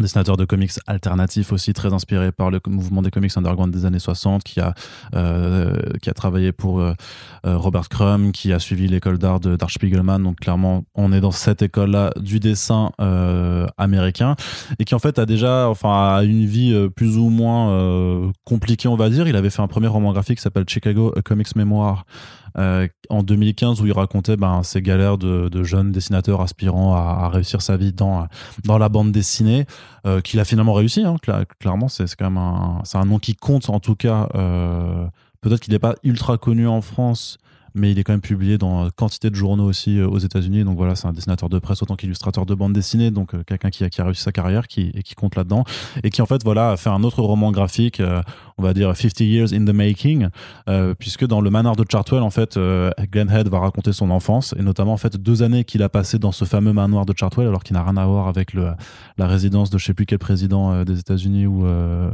fait parce que ça, une, je crois que c'est un lieu en Angleterre en fait, qui était la, la, résidence de je sais pas de Churchill ou quelque chose comme ça. En fait, c'était le, surnom donné à, une, un internat qui était dans la ville de Mendham, dans le New Jersey, et qui en fait a, a, été le, le, théâtre d'un scandale, puisque en fait, il a été révélé que bah, le directeur de cet établissement, de ce pensionnat, euh, en fait, était un agresseur sexuel. Et donc, en fait, Glanad y a passé deux ans a priori bah, deux ans où euh, lui et ses, camarades d'école en fait bah, ont, clairement vécu bah, euh, des, choses affreuses. Et euh, dans le dans ce roman graphique bah, il va à la fois raconter ce qui s'est passé mais aussi voir en fait bah, comment ce traumatisme a forcément eu un impact après sur bah, sa vie d'adulte sur son état sur son état psychologique sur sa santé mentale et sur voilà comment ça a pu l'empêcher parfois de de progresser dans, dans, dans certaines choses en tant en tant qu'adulte et ben du coup, ça a l'air très très joyeux. Je t'avoue que à la lecture du, du résumé, en, en, se renseignant un petit peu, je t'avoue que vu l'humeur du moment, j'ai pas forcément envie de, de, me jeter sur sur ce bouquin, mais ça a l'air très bien. Enfin, ça, j'imagine que c'est un ouvrage qui est qui est très très difficile à lire et qui doit mais qui doit être très très bien aussi quand même. Donc ça arrivera au mois d'avril. Euh, non, en mars, pardon, au mois de mars prochain. Euh, en donc, euh, on vous en reparlera aussi. Euh, et j'irai prendre des, euh, des, trucs euh, euphorisants juste avant pour, pour, contre, pour contrebalancer parce que je pense que c'est vraiment pas je pense que c'est vraiment bah, je trouve ça va être marrant on sait pas hein. non je pense pas non parce que c'est un mec enfin Glennett c'est vraiment cette école de euh, satiriste américain. Encore une fois voilà comme on l'a dit tout à l'heure très inspiré par Crumb même dans le style un peu Kurtzman tu vois c'est-à-dire qu'il a fait beaucoup de projets biographiques où il raconte déjà sa vraie vie sa rencontre avec les nanas sa rencontre avec Crumb aussi la, la découverte de la passion pour le dessin etc moi, j'avoue, c'est pas un de ceux que je connais le mieux de cette école-là. Euh, mais quelque part, il y a quand même ce côté un peu détourné toujours de la réalité pour transformer un truc un peu sordide euh, en quelque chose de, de pas forcément de grimaçant, mais tu vois, un truc comme ça. Alors là, si c'est vraiment, si ça part dans une direction, parce que même graphiquement, ça ressemble pas à ce qu'il fait d'habitude, euh, si ça part dans une direction très dramatique où c'est l'affreuse vie de quelques pensionnaires euh, au milieu d'un terrain de chasse par un prédateur sexuel euh, déclaré. J'admets que c'est euh, c'est intéressant parce que c'est bien d'avoir des projets qui parlent de, de, la vraie vie, de ces, horreurs de la vraie vie aussi. Mais effectivement, je crains que ce soit un peu, un peu dur à la lecture, donc âme sensible, attention, prémunisez-vous. Et sinon, oui, après, la bibliothèque de Glenade, elle est quand même pas très exportée en VF, je crois dans mon souvenir, d'ailleurs, si Cornelius nous écoute, c'est probablement pour vous que ça, doit euh, se passer. Et je crois qu'il avait édité Hotwire notamment, c'est là où j'avais vu quelqu'un de ses projets. C'est super, super joli, hein. il a vraiment un trait, euh, ouais, entre Crumb et Kurtzman, on va dire, c'est très, très dynamique, euh, très noir, très bien ancré, avec des contours assez nets et tout. Donc, à voir. Mais j'admets qu'effectivement, c'est pas le projet dont, dont je pense qu'on va sortir grandi, enfin, sortir humain entier et croire encore à la vie et à l'espoir. Très bien. Allez, fini le sordide. On, passe du côté de la VO avec quelques nouvelles euh, plus joyeuses, en tout cas euh, moins, voilà, moins, moins déprimantes. Moins euh, aussi. Juliba qui présente son nouveau projet qui s'appelle Mobilis My Life with Nemo. Donc il revient sur le, la figure du capitaine Nemo. Donc un projet qu'il annonce qu'il n'a pas encore, qui n'a pas encore trouvé de maison d'édition aux États-Unis. C'est pas spécialement plus joyeux. Hein. Enfin, c'est plus joyeux que un vieux pervers qui, qui touche des gosses, mais parce qu'il y a quand même plein de choses de moins joyeux. Ouais, c'est quand même facile de faire plus joyeux que ça, tu vois. Mais ça reste quand même un, projet euh, très pessimiste parce que ça imagine, en fait, tu vois, il y avait des papiers qui, qui étaient sortis récemment sur euh, la difficulté de faire une satire avec Don't Look Up parce que la réalité est tellement, est tellement devenue une satire d'elle-même ouais. que tu vois. Avec, bah sur Don't Look Up particulièrement. Hein. Pour moi, c'est un documentaire ce film, mais voilà. Oui, oui, je suis assez d'accord, mais c'est beaucoup de gens pensent que c'est pas subtil, etc. Parce que justement, il y a, il y a une interrogation. Vas-y, vas-y. Non, mais juste que je viens de voir passer que, euh, enfin, c'est tellement devenu dingue, c'est qu'ils font des casques de réalité virtuelle pour des vaches dans des hangars et leur mettre des caisses de VR euh, pour qu'elles croient, je crois, pour qu'elles croient qu'elles sont dans un champ. Oh et mon comme Dieu. ça, elles sont, elles sont moins stressées et elles produisent plus de lait. Mais c'est un, c'est un délire, tu vois. Ouais. Bah, effectivement, c'est un délire, oui, tout à fait. Enfin, je- on, on a passé des caps de. de, de- je dans sais une société. Et pourtant, je suis pas, je suis pas, je suis pas euh, vegan ou je sais pas. Tu vois, j'ai même pas une, je suis pas ultra, j'ai pas une conscience écologique forcément la mieux développée, euh, même sur la question du euh, du traitement des animaux. Mais tu vois ça, tu fais mais genre, vous voulez pas juste mettre les vaches dans des champs plutôt que de leur mettre un putain mais un casse sur la gueule pour leur faire croire qu'elles sont dans des champs. Mais c'est un- Mais justement, d'écologie vers notre question, Le et du coup, je, termine ce que je disais, c'est. Ouais. Aujourd'hui, je pense que tu peux plus faire du cyberpunk ou euh, parce que la réalité est devenue cyberpunk et tu peux plus non plus faire des, des perspectives très très lointaines parce qu'on sait tous en fait ce qui nous attend demain. Et il commence à arriver une sorte de courant de science-fiction qui est pas spécialement euh, Eh, plus tard ce sera les robots qui vont nous péter la gueule et les IA, etc. C'est plus en mode ah mais en fait il va vraiment falloir apprendre à respirer sous l'eau parce que là on est quand même un peu dans la merde. Euh, c'est de ça en fait dont parle Mobilis parce que c'est de la science-fiction qui n'est même pas euh, déprimée, qui est juste consciente que euh, l'effondrement est réel, etc. En fait, oui, c'est le capitaine Nemo, mais pas le capitaine Nemo du 19e siècle. C'est le capitaine Nemo, en fait, euh, d'un monde qui aurait succombé au désastre, après que l'humanité ait achevé de détruire la nature et de, voilà, de polluer, de, d'exploiter le vivant et bah, de devoir payer la facture à terme. Donc on en est à ce niveau-là où le capitaine Nemo, qui a toujours été aussi, une allégorie du combattant de la nature, parce qu'il vit euh, à part de, l'humanité, il vit dans un, sous-marin qui justement euh, évolue au contact du vivant aquatique. Là, c'est un capitaine Nemo qui erre seul, en marge de la société toujours, mais une société qui s'est effondrée. Et il tombe sur une gamine de 12 ans qui- qu'il va recruter, enfin qu'il va sauver plutôt de la noyade, on va dire, dans un monde où les catastrophes naturelles sont le quotidien de ce qui reste de la race humaine, où la nature, à force de prendre dans la gueule euh, les mutations climatiques, etc., a fini par évoluer sous la forme de monstres. l'espèce Et- humaine par contre. mais- Hein? L'espèce humaine, pas la race humaine. Oui, pardon, l'espèce humaine, oui. oui. Euh, l'espèce humaine, effectivement, voilà. nanana. Euh, donc, il y a des monstres maintenant parce que les, animaux ont dû muter en monstres pour pouvoir évoluer et survivre. Et donc, Johnny Ba dit que, grosso modo, c'est sa façon à lui de montrer comment la nature va finir par euh, fight back, par rendre les coups. Euh, et que la, la jeune fille et Nemo représentent à la fois l'ancien et le nouveau monde, ou plutôt la génération actuelle face à, à la génération passée qui a pris les décisions qu'elle a prises, qui a élu les présidents qu'elle a élus, qui a accepté l'industrie qu'elle a acceptée et qui a consommé ce qu'elle a consommé, c'est-à-dire comment euh, nos parents ou même nous, en, fait en général, ont euh, créé le monde dans lequel on est, l'état dans lequel on est, et comment ce serait à nous éventuellement de prendre la suite en acceptant les conséquences qui, se, qui se profilent à l'horizon pour, euh, pour nous ou pour nos enfants.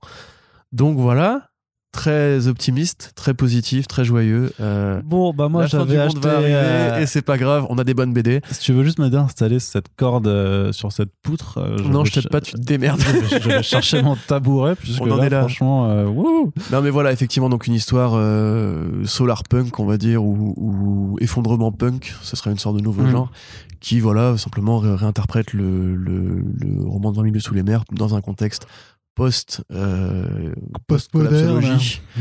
Euh, voilà, c'est super beau, hein, évidemment. Les, les dessins que tu vois qu'il a, qu'il a créés pour euh, présenter le projet sont très beaux. Il prévoit euh, cinq numéros, je crois, ou un roman graphique. Il a déjà les dimensions de prévues, etc. Je pense que ça va se faire parce que Johnny Ba est en train de percer. Il y a Monkey Meat qui, qui est là et qui, pareil, parle aussi de, de consommation, de système, de- d'effondrement, ou plus, plus généralement, même en fait, d'industrie agroalimentaire et euh, de pollution des archipels euh, lointains, exotiques dans le Pacifique.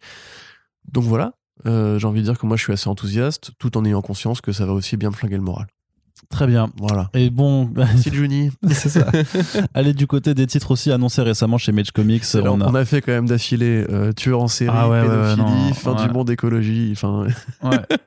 catastrophe écologique. euh. First Print, le podcast qui vous remonte le moral. Et bon Euh, début de ah, semaine les copains. on va tous crever. Bonjour. Alors, mais au moins, euh, on aura des bandes dessinées à lire pour nous le rappeler. Corentin, du côté du Image Comics, on a quand même deux titres indépendants qui ont été aussi annoncés euh, là pour le mois de mars prochain. D'un côté euh, du, euh, du polar onirique et de l'autre baston de Jésus vampire, tu disais. Donc voilà, ces deux titres s'appellent euh, un co- d'un côté Slumber et de l'autre Blood of My Blood. Est-ce que tu peux nous en parler un petit peu? Euh, oui, j'aurais bien juste que tu me rappelles les équipes créatives. Enfin, Oui, alors Slumber, c'est de. Tyler Burton Smith et Vanessa Cardinali. Voilà, c'est des gens que je connais un peu pas bien.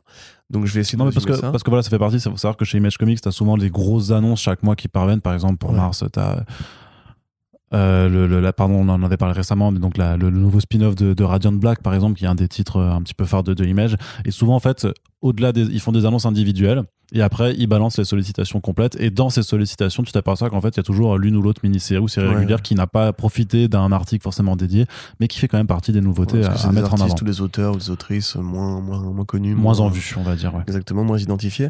Donc en l'occurrence, le projet euh, même lui-même a l'air un peu interchangeable, c'est-à-dire qu'en grosso modo, c'est une détective privée euh, qui est engagée par les gens qui font de très difficiles cauchemars, qui n'arrivent pas à dormir. Elle rentre dans leur esprit et elle flingue euh, les monstres Les de monstres, ok. cauchemar.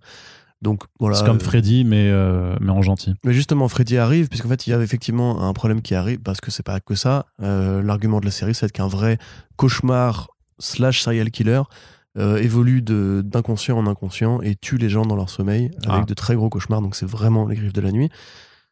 Et Inception, dans le sens où effectivement, dans Inception, on- il y a, des, ce côté euh, industrialisation de la, pénétration dans la pensée euh, d'un individu pour euh, résoudre un problème ou implanter une idée. Donc voilà, j'ai envie de dire pourquoi pas le, pro- le projet, quoi qu'il ne soit pas forcément très original. En comics, on a l'occasion de s'amuser avec l'onirisme différemment du cinéma. C'est vrai que Inception, c'est assez, avare en termes de matérialisation du rêve. Hein. C'est pas les, gros, tentacules, etc. Enfin, c'est vraiment juste des gens en costard qui se tirent dessus. Il y a moyen en comics de s'amuser avec euh, Un peu ce, plus, que ouais. dess- ce que le dessin permet. Et l'autre, alors, c'est l'Audit Bible. Donc, euh, ouais, c'est ça. Loaded Babel. Bible. C'est Bible. Loaded Bible, Blood of My Blood, donc de Tim Seeley, Steve Orlando et Giuseppe Cafaro. Exactement, donc euh, eux qui sont quand même plus connus, mais c'est pas une grosse annonce dans le sens où c'est jamais que la suite d'un projet qui n'avait pas non plus marqué l'histoire. Je vais essayer de vous résumer ça simplement. Imaginez simplement que euh, la religion chrétienne, on va dire, pour être très générale, à la fois les protestants et le Vatican, euh, décide en fait de combattre euh, une invasion de vampires aux États-Unis en clonant Jésus. Voilà. Arnaud, a, rigolé, mais c'était hors micro. Donc euh, voilà, vous- imaginez-vous quand même que déjà le concept de base est très comic book. hein. Donc Jésus arrive, il pète la gueule des vampires, mais le problème c'est que c'est pas forcément un très gentil Jésus. Et comme il est tout puissant et qu'il est euh, plénipotentiaire, euh, bah, il va poser un problème à la religion elle-même qui se dit merde, on a fait une connerie. Mm. On aurait peut-être pas dû ramener Jésus, c'était pas la meilleure des idées. Non, ouais, faut vont- jamais ramener Jésus. Donc dans ce volume-là, ils ont encore une très bonne idée. Ils vont voir les vampires, ils leur font bon, Jésus là, il est un peu trop puissant et problématique. Donc ce qui serait bien, ce serait que les- les- nous tuions Jésus avec votre aide, ce qui est un truc qui est en plus très réaliste pour euh, la religion en général. Ouais. Donc ils disent quel est votre Jésus à vous? Dracula, on va cloner Dracula et créer un Ah. nouveau Dracula. D'où la baston de Jésus vampire, c'est que dans ce volume-là, a priori, Dracula et Jésus vont se mettre sur la gueule, enfin des clones de Dracula et Jésus. Et dès, dès la cover, hein, dès la cover. Donc, euh, bon, ça peut être marrant. Enfin, la première série n'était pas particulièrement satirique euh, ni très rigolote. Mais voilà, c'est les concepts, c'est comme Battle Pope. euh, pff, des trucs qui sont vraiment très comiques en mode eh, si on se foutait un peu de la gueule du Mm. côté intégriste euh, de, de- de nos religieux à nous, de nos talibans à nous, euh, que sont justement les, les prêtres qui, a- qui annoncent euh, l'apocalypse, etc. Mais mis en image avec des vampires, c'est un truc qui obsède un petit peu aussi Silly. euh, Ouais, il en a déjà fait beaucoup d'histoires de Ouais, J'ai vampires. du mal ouais. à comprendre pourquoi, parce qu'en plus, c'est pas comme si c'était encore une fois un sujet qui était rare, euh, rarement évoqué dans l'édition actuelle. Donc euh, voilà, pour ceux qui sont fans de l'Audit Bible, ça continue, tant mieux. Mm. Mais effectivement, on comprend pourquoi il n'y a pas eu un, un énorme communiqué de presse euh, pour ça, quoi. Yes. Euh, Autre Qu'est-ce que t'en penses, Arnaud, toi, que du coup, tu découvres ces projets Bah, Slum, les deux m'intéressent, enfin le, le pitch m'intéresse euh, potentiellement. On va dire qu'on est sur du pitch euh, à pépite de chocolat, tu vois. C'est-à-dire que c'est pas non plus. Alors c'est clairement Ouais. pas un pitch framboisé. Tu vas pas aller faire la queue pour l'acheter, mais. euh, C'est pas un pitch euh, avec le chocolat fondant à l'intérieur qui est quand même plutôt pas mauvais, tu vois. C'est le pitch pépite de chocolat, c'est-à-dire que c'est pas mauvais à manger, mais clairement tu vas pas forcément te ruer dessus. Mm. En même temps, moi, je me rue rarement sur des pitchs en général. Mais Je- tu fais pas partie de ce cercle social très Non. particulier des, des, des mangeurs de pitch en fait. Vrai. Donc- je confirme, j'ai pas reçu ma carte de membre. non, non, mais t'es pas, t'es pas inscrit dans le groupe Facebook privé, donc euh, clairement il y a, il y a des choses à corriger encore dans ta vie, Corentin, et euh, on t'accueillera avec plaisir Ah quand bah, tu écoute, auras quand tu seras prêt à franchir le C'est pas. pour cette lueur d'espoir. Par contre, du côté des euh, non, mais après, je t'avoue que remarque le l'audit, bah, enfin, c'est con, tu vois, les trucs les trucs débiles comme ça, moi j'aime bien aussi, tu vois. Genre euh, clone de Jésus qui tape des vampires. Eh, Ouais, t'as raison. Ouais. Ouais, il faut savoir s'amuser dans la vie. Moi j'aime bien. Il Après, n'y a pas l'apocalypse, il n'y a pas de violeur pédophile, ouais, il n'y a pas de ceinture en téton. Ouais. Quelque part, Quelque part, est c'est pas si un, un peu plus good, good, euh, good feeling, quoi. tu vois, c'est feel good. Clairement, le comic book feel good. C'est la voie du milieu, comme on dit. Après, Tim Seeley, il est pas Steve Orlando. Ça, ça, vraiment, Ouais, soufflent le bah chaud et le froid, en Bah fait. oui. Ils sont pas réguliers, toi. Tu vois, c'est pas. Franchement, Orlando, il est vraiment Ah, pas. Orlando, le, le projet, euh, là, euh, le truc, tu sais, avec les. euh, Ah ouais. Alors là, pour le coup. euh, bah, le fameux. Bah oui, exactement. Mais je, je pensais Project Patron. Project Patron. Project Patron. Oui, oui, c'est vrai que c'est pas mal ça. Tu vois Ouais, c'est pas mal. Ouais, c'est pas mal. Donc, euh, voilà, il a, il, a, il, a, il a des. euh, j'ai- aussi une histoire de clone. J'ai pas testé encore son, son Friends en, en comics, là, tu vois. Mais qui avait reçu euh, des bonnes critiques aussi. C'est pas Donc, Sina euh, ça? Ah, ou je confonds avec Sina Grace. Putain, mais j'avoue que les deux, je les confonds à chaque fois. Ouais, ouais, ouais. Parce que c'est. Non, pour le coup, Project Patron, c'est bien Steve Orlando. mais- Ouais. Bon, bref, voilà. Puis Tim Seeley, bon, voilà. c'est- Moi, j'ai encore des PTSD de sa période New 52. Mais euh, c'est vrai que oui, voilà, c'est pas un auteur euh, plus désagréable que, que Kylie Gins, par exemple. Euh, c'est juste, je pense que le, le concept lui-même fait très déjà vu. Tu vois, on a déjà vu plein d'histoires avec des vampires, avec des, des avatars religieux. Tu vois, Warrior Nun, par exemple, au Ouais, hasard, bon, ça, ouais. Spawn aussi, qui a eu plein de trucs par rapport à la religion. Tous les comics des années 90 qui étaient vraiment obsédés par le millénium. Il y a vraiment un genre à l'époque. Mais enfin bref, tout ça pour dire simplement que ça arrive chez Image Comics, on est quelque part content, pas content, on verra sur place. Et si jamais, je crois que c'est pas, je crois que c'est pas édité en France, euh, l'audit Bible. Mais, non, non, euh, je crois pas. Non, pas du tout. Il y a sûrement des, des chrétiens français qui seraient ravis de voir un clone de Jésus défourailler des vampires. hein. C'est marrant d'ailleurs que ce titre n'a pas fait, ouais, effectivement, on n'a pas vu trop de, de polémiques un peu stupides. euh, bah, sur le fait que voilà. Ah là, le- c'est comme connu. le- Parce que, bah, non, mais par rapport à. Tu sais, par rapport à. euh, au retour du Messie, par exemple, qui avait quand même eu euh, droit à des pétitions des One Million Moms et tout ça, bah là, il n'y a rien eu de, de spécial. Effectivement, c'est Sénagresse qui fait euh, getting, getting It Together. J'avais confondu, effectivement. Euh, alors, du coup, toujours chez Image, Jeff Lemire qui signe un nouveau contrat d'exclusivité. C'est-à-dire que maintenant, tous les titres prochains de Creator Owned de Lemire seront. Je crois qu'on en a un petit peu parlé dans les attentes de 2022, mais du coup, donc on va pas s'éterniser dessus. De toute façon, Jeff Lemire, euh, clairement, est dans tous les front pages, puisque à chaque fois, il y a un nouveau projet qui est annoncé tous les 10 jours, littéralement. Donc euh, c'est plutôt cool de, le voir vraiment s'assurer vraiment par contre euh, une certaine stabilité en creator own. Ça veut dire qu'a priori, une fois Green Hell fini chez DC Comics, et sauf s'il a monté quelque chose dans, dans les derniers mois, bah, on ne le reverra plus ni chez DC ni chez Marvel. C'est vraiment un stop au work for hire. Par contre, pas d'inquiétude. Euh, Black Hammer, The End et tous les autres projets encore en développement du côté de Dark Horse, ça continue aussi. Ça, ça, ce n'est pas rétroactif en fait, tu, tu vois. Euh, pareil pour les choses qui développent pour Substack, c'est pas impacté non plus. Par contre, j'imagine que la version imprimée ira chez Image Comics et pas, et pas ailleurs. Mais donc, bon, bah, on va bouffer du, du Jeff Lemire euh, en indépendant encore quelques années, ça c'est certain, avec des titres qu'il va écrire et dessiner et d'autres qu'il se contentera juste d'écrire. Donc, moi, j'ai envie de dire, dans l'immédiat, c'est plutôt une bonne nouvelle. Oui, bah oui, oui, bien sûr. Bah, Jeff, Jeff on va Lemire, pas ça fait faire partie, Oh euh, non, encore du Jeff Lemire, j'en ai marre. Moi, je veux plus de Scott Snyder. Et de- M- Même s'il était quand même vachement identifié DC à une époque, c'est parti et il a, il a toujours un peu vagabondé à droite et à gauche. euh, il a quand même été partie prenante de la révolution Image Comics avec Descender et Ascender. Il y avait aussi Trillium chez Vertigo, mais on sentait que c'était un petit peu justement la fin d'une époque. Euh, actuellement, Image, ils sont quand même plutôt en forme. Finalement, ils ont quand même bien, bien passé un petit peu le- l'explosion de- des indés qui a eu lieu pendant ces cinq dernières années. L'avoir Jeff Lemire, c'est plutôt une bonne nouvelle. C'est comme ils ont déjà Ed Brubaker, ils ont Jeff Lemire. Peut-être qu'un jour, ils auront Brian Kevogan. Brian Kevon, pardon. Il faut que j'arrête de dire Kevogan. Mais oui, enfin, ça change pas grand-chose en vérité. Parce qu'il est productif euh, déjà énormément. Euh, comme tu le dis, ça n'empêche pas que ce qui a déjà été entamé va continuer, que l'univers de Black Hammer lui-même est déjà une énorme machine euh, qui continue de se mettre en mouvement. Ça veut juste dire qu'on n'aura plus de super-héros, enfin, on n'aura plus de Jeff Lemire chez DC dans l'immédiat.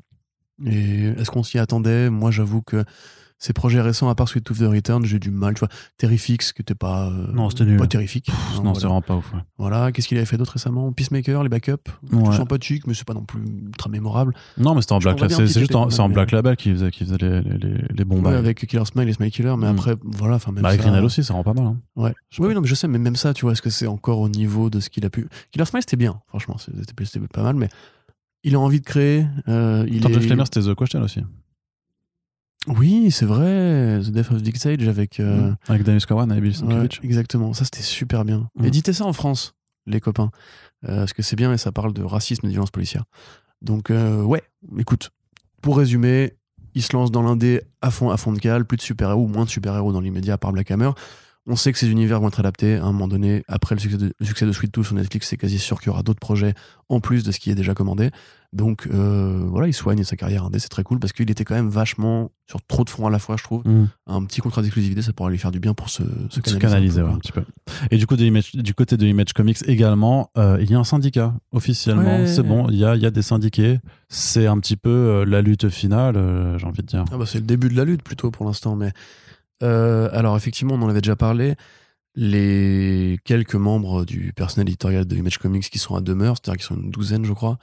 Donc c'est pas grand-chose. hein. Franchement, ça m'a un peu surpris de voir un tel chiffre parce qu'on Ouais, savait qu'ils étaient une tout petit, hein. vingtaine, mais en fait ils sont, Ouais. ils sont 20 avec le corps dirigeant en tout, et- en tout et pour tout. c'est tout petit. Euh, donc ils avaient pe- perdu un quart de la masse salariale euh, pendant la pandémie, parce que quatre salariés avaient été mis, non du coup un sixième avait été mis à la porte simplement. Ils étaient 24, passés à 20, et sur les 20, bah, il y a les patrons et le reste. Donc c'est des éditeurs, hein, c'est pas les artistes, c'est pas les auteurs, eux, les auteuristes, eux ne sont pas, eux et elles ne sont pas concernés. Mais euh, Image Comics ne voulait pas reconnaître le syndicat parce qu'il n'y a pas de syndicat dans l'édition de BD aux États-Unis, en tout cas pas euh, chez les comics. C'est particulièrement euh, difficile parce que les États-Unis sont historiquement fermés à l'idée de syndicat. À l'exception des guildes de scénaristes ou d'acteurs, enfin Hollywood est quand même assez fort là-dessus, mais par exemple dans la musique c'est très compliqué, dans la bande dessinée c'est très compliqué, Euh, dans les, lab- les laboratoires d'images numériques c'est très compliqué aussi. Donc euh, Image Comics ne voulait pas essayer de négocier un petit peu avec la masse salariale qui s'était un peu soulevée en leur disant allez plutôt voir un syndicat de la radio et de la télévision euh, qui pourrait vous accueillir, mais c'est un trop gros syndicat qui n'aurait pas forcément conscience des problématiques plus locales. Et surtout, ça aurait mis de côté le fait que ce syndicat potentiel avait une liste en fait de demandes que Bedding Cool avait traitées et qui revenait notamment sur le fait que pour un éditeur qui par exemple travaillerait sur une série de Warren Ellis euh, avant le- les révélations, une fois que, les révélations sur le comportement euh, de prédateur de Warren Ellis seraient sorties, l'éditeur par contrat n'aurait pas pu lui, enfin à part, en démissionnant, n'aurait pas pu lui avoir une sorte de droit de regard ou dire ben, moi je me mets en danger parce que je travaille sur un projet d'un gars qui clairement euh, a un comportement malsain. Si demain je dois trouver du boulot ailleurs, on va même les gens en général vont me dire mais t'as travaillé avec un pervers, c'est pas bien. Donc dans la liste de- des, des exigences, il y avait effectivement le fait que les éditeurs puissent peser au niveau de ce qui est édité pour ne pas euh, travailler sur les projets de racistes déclarés, de, de séries qui font des appels à la haine, de séries de prédateurs sexuels ou de pédophiles ou de voilà, enfin plein de trucs comme ça, parce que c'est un problème euh, mondial maintenant. Enfin, je veux dire, au cinéma, c'est encore le cas et tout. Donc euh, ça, en l'occurrence, ça a été évidemment détourné par nos amis du Comics Gate, ou enfin, je veux dire, qu'est-ce qu'il en reste de toute façon, euh, qui ont dit que c'était une atteinte aux libertés, que euh, les éditeurs n'avaient pas à faire de la censure. Enfin, toujours pareil, hein, il faut défendre la liberté des gens à être racistes et sexistes et, et har- harceleurs, etc. Euh, donc Image, c'était un peu en porte-à-faux, en mode euh, est-ce que le public va nous soutenir si on dit non? Finalement, ils ont fini par dire ok, on va faire une élection de syndicat et Comic Book Worker United a gagné.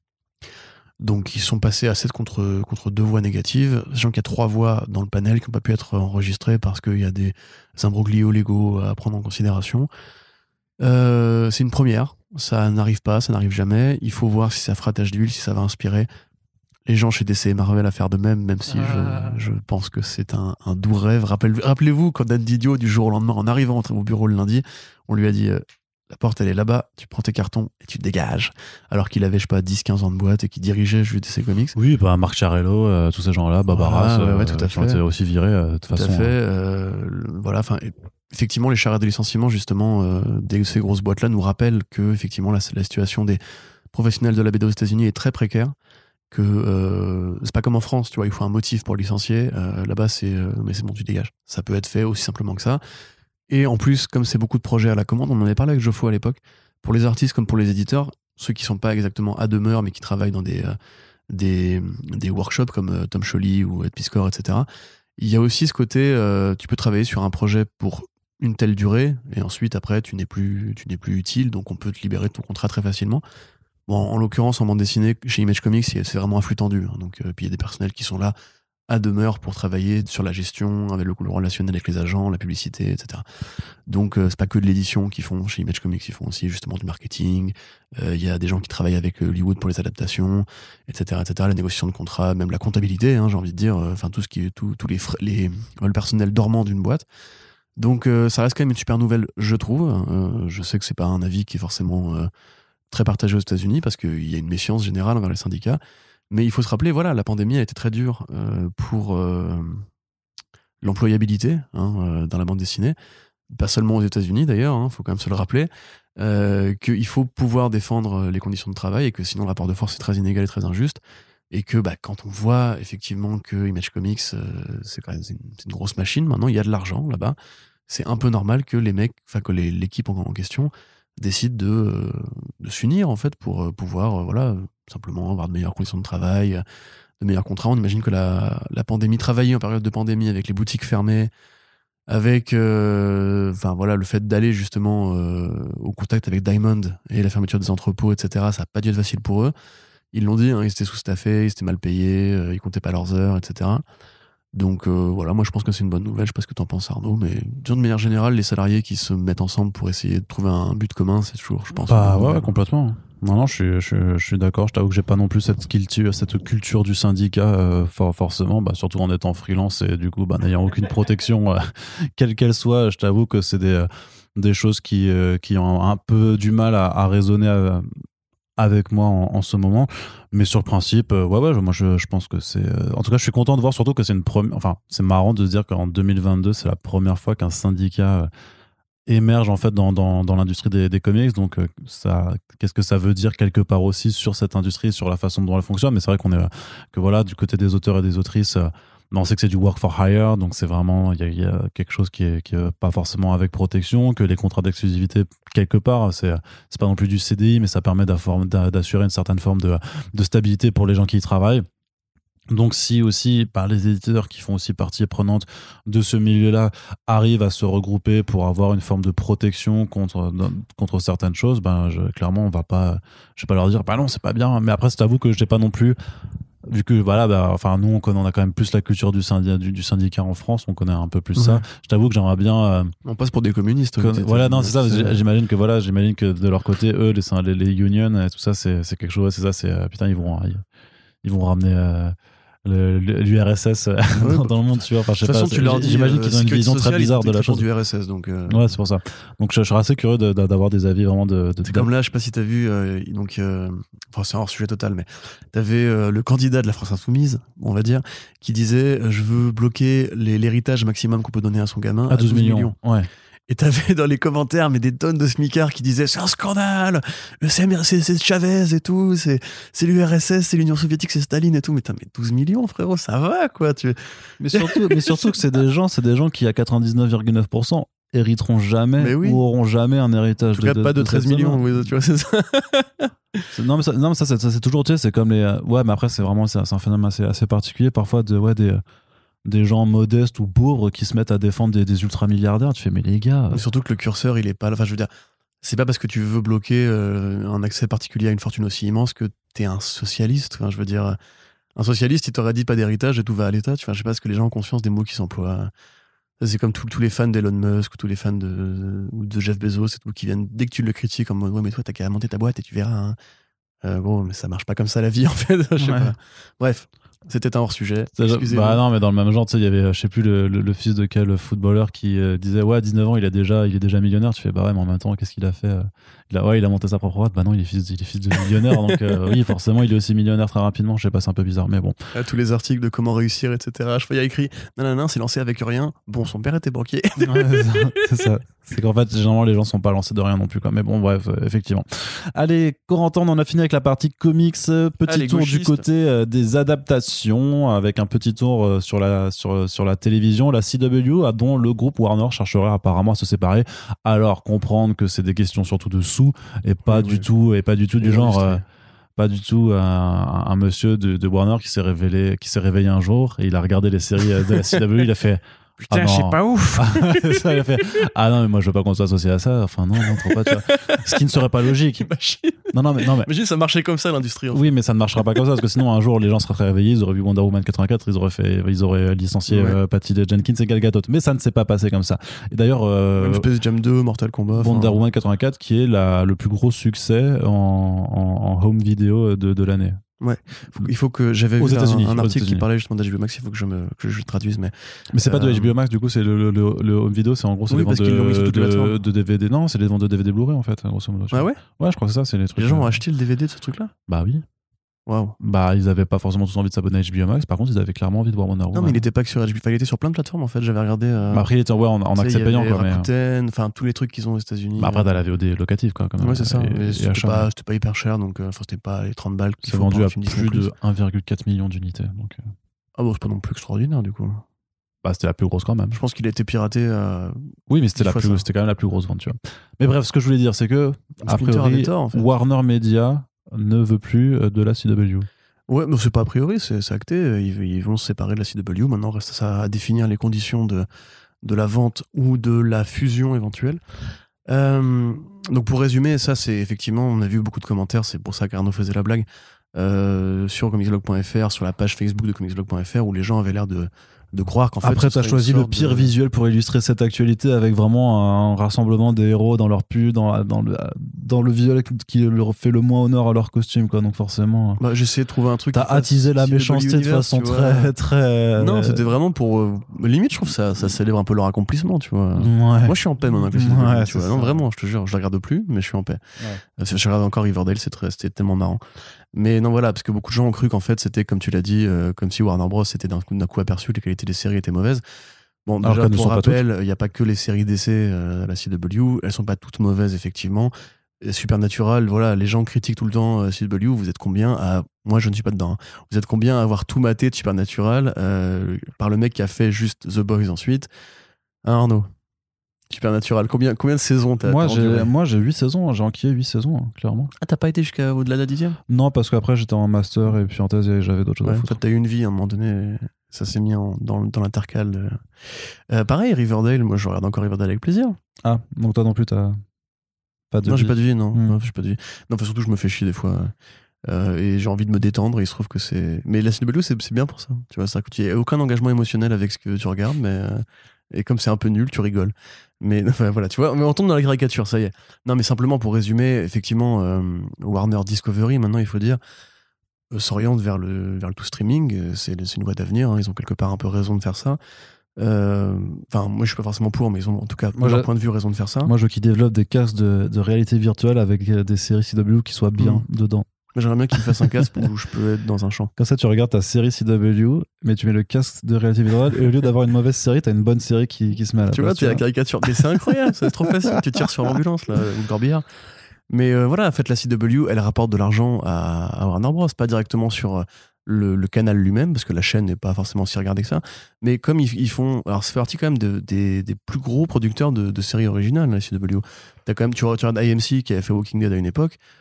AMC, c'est une chaîne qui est payante, qui est câblée. Euh, on considère que les séries sont de meilleure qualité, Preacher ou Walking Dead, ou même euh, voilà, Better Call Saul et euh, Breaking Bad ou Mad Men, c'est quand même des meilleures séries, ou euh, Halt and Catch Fire, c'est des meilleures séries que la CW, mais ils en produisent une tous les 3-4 ans. La CW, c'est au moins deux séries quasiment originales par an en plus de leur catalogue habituel. Et ces contenus-là, ils ont un public, ils sont suivis. Arrêtez de vous mentir. et après, ils trouvent leur public sur HBO Max et sur Netflix. C'est pour ça que à l'époque, ils ont été ravis de, signer avec Berlanti Productions pour euh, Titans, pour Doom Patrol, et, que ça continue en fait avec ça, parce que c'est des pas des faiseurs de miracles, mais ils font, ils font de l'argent. Ils ont un public fidèle qui, en plus, grâce à la logique d'univers partagé, est toujours là. Donc non, il n'y a, aucune- a aucune envie de punir la CW, d'avoir euh, euh, fait, euh, enfin engagé Steven Amell pour jouer Arrow. quoi. C'est pas du tout le, le but de l'équation.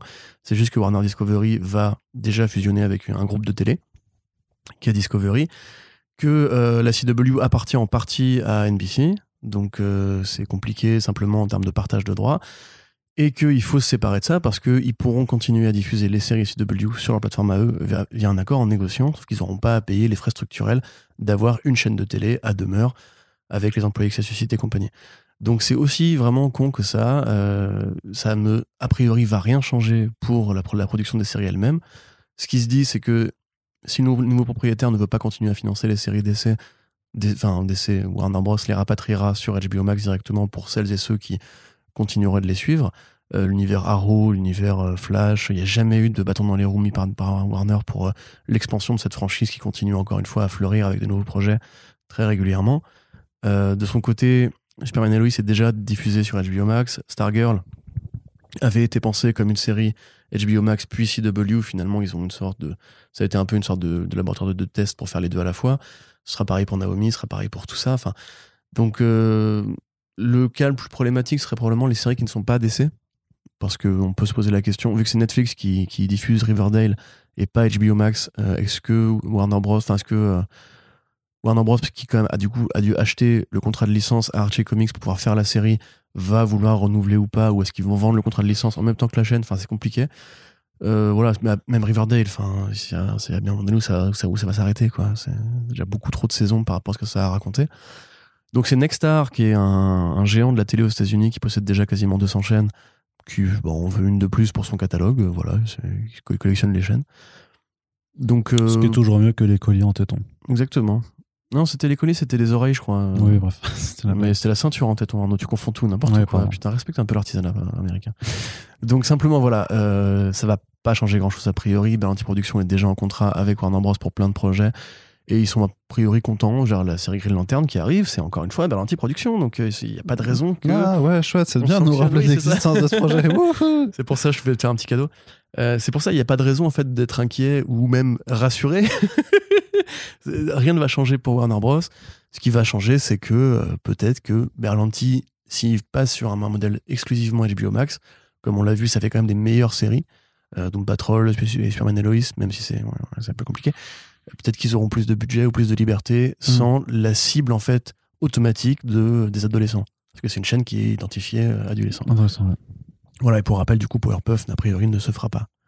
Bah ça on sait pas, ça on sait pas, mais non, mais on n'en sait rien. Tu n'es pas à l'abri d'un coup du Elle se sort. fera sans Chloé Bennett, ce qui est une bonne nouvelle. Oh, t'es méchant. Ouais. Bon, d'accord, j'avoue, j'avoue, il n'y aura pas de débat là-dessus. Tu es méchant.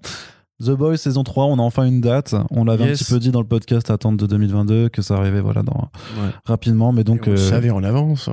c'est Ah, en juin, en juin, en juin 2022. En chouin, chouin, chouin. En juin, juin, juin, juin. Euh, bah, il était temps en même temps. hein, c'est- Ça fait combien de temps depuis la saison 2 là?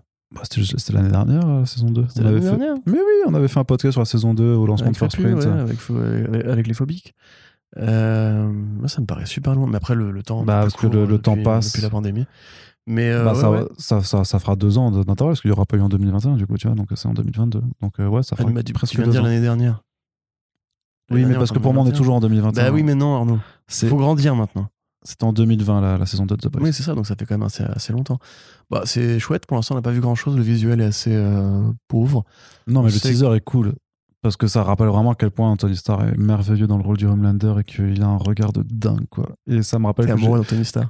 alors complètement mais surtout ça me rappelle que j'ai- toujours pas regardé Banshee faut absolument que je le fasse quoi Ah ouais, euh, mais mec, vas-y, quoi. Vas-y, c'est trop bien, Benchi, tu vas adorer. je sais mais je sais, cerveau reptilien va je adorer. sais que je vais adorer, mais je sais, mais je que ça. je sais Donc oui, Anthony Starr, effectivement, qui, on, qu'on a vu en Homelander avec, euh, avec Starlight. Euh, que dire Il n'y a pas grand-chose à dire. Il y aura Non, je- Hirogasme. moi je suis saucé je suis saucé Il y aura Hirogasme. Ouais, le 24 Il y aura juin. Hirogasme sans, sans, sans appendice apparent. Donc ça va être Hirogasme euh, version euh, sucrée. on sait pas on sait pas Bon, non, non, mais jamais. Peut-être qu'ils ont réussi à se lâcher. Hein. Tu veux un Paris Kebab? Non, je veux pas. Pas de bite apparente dans l'épisode d'Hirogasme. Ok, vas-y, viens en Paris kebab là-dessus. Vas-y. Ok, Ce c'est. Ce sera un kebab mérité. Ouais, ouais. Donc voilà, ça revient, on est content.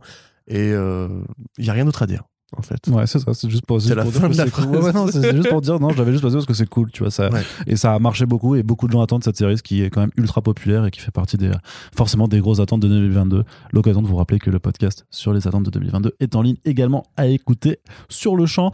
Du côté de l'animation, on a aussi quelques très bonnes nouvelles qui nous sont euh, tombées pendant le week-end dernier, euh, Corentin. Ouais.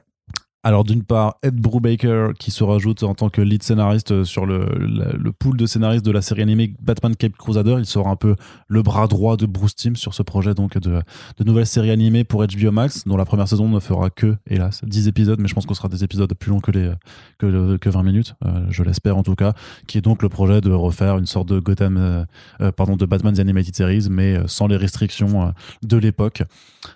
Euh, Dans un bah, style plus rétro aussi. Voilà. Et euh, bah, ça a l'air trop cool. Puisque Ed Brubaker, mis à part son excellente carrière, enfin, qui vient en premier, forcément, son excellente carrière dans l'indé. Dans l'indé. criminel. En polar, voilà. Si on enlève euh, Criminal, Reckless, Killer Be Kid, Fondu au noir et tout ça, ça reste aussi Gotham Central avec Greg Rucka qui est un petit chef-d'œuvre de polar dans l'univers de Batman. Et Batman noir aussi, je crois. Hein. Mm.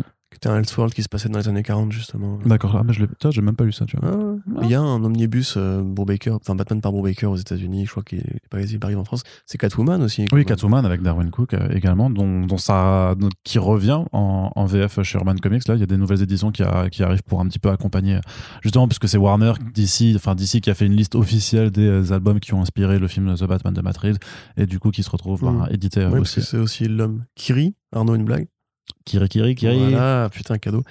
Euh, L'homme de Man, Man, Who Laughs, qui est la nouvelle origine du Joker euh, post-crisis, enfin définitive.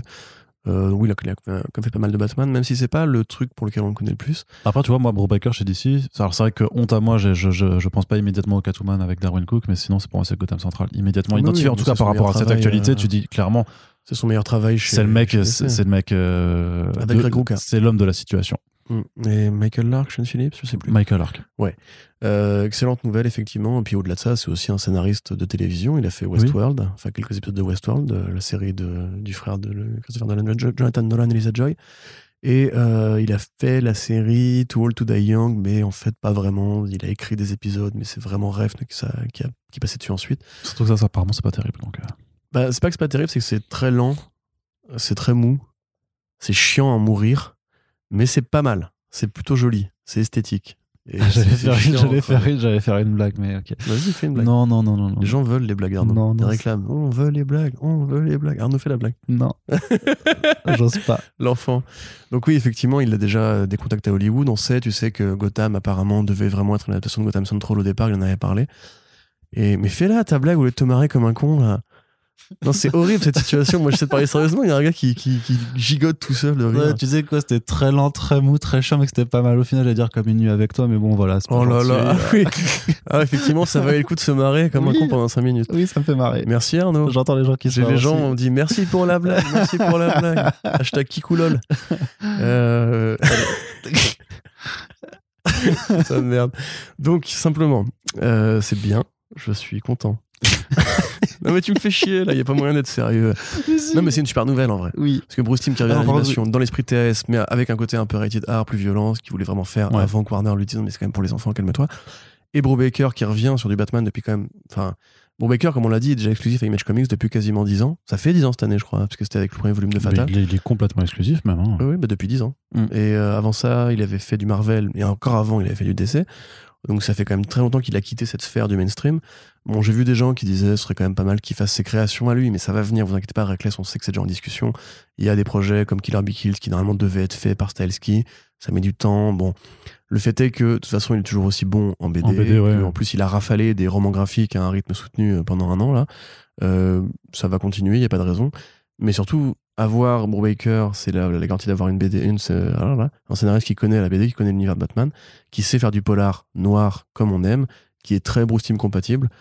Et puis pour lui, voilà, c'est peut-être l'occasion d'un second souffle euh, à Hollywood qui pourrait ensuite l'aider à faire peut-être d'autres projets. Donc il n'y a que des bonnes nouvelles en vrai. Et puis déjà que graphiquement ce sera du Bruce Team, scénaristiquement ce sera du Brubaker, moi tu me dis juste ça, j'ai pas besoin d'autre que tu me dises autre chose. Ouais, clairement. Bah du coup, je te dis rien de plus. Bah me dis rien. Ferme ta gueule.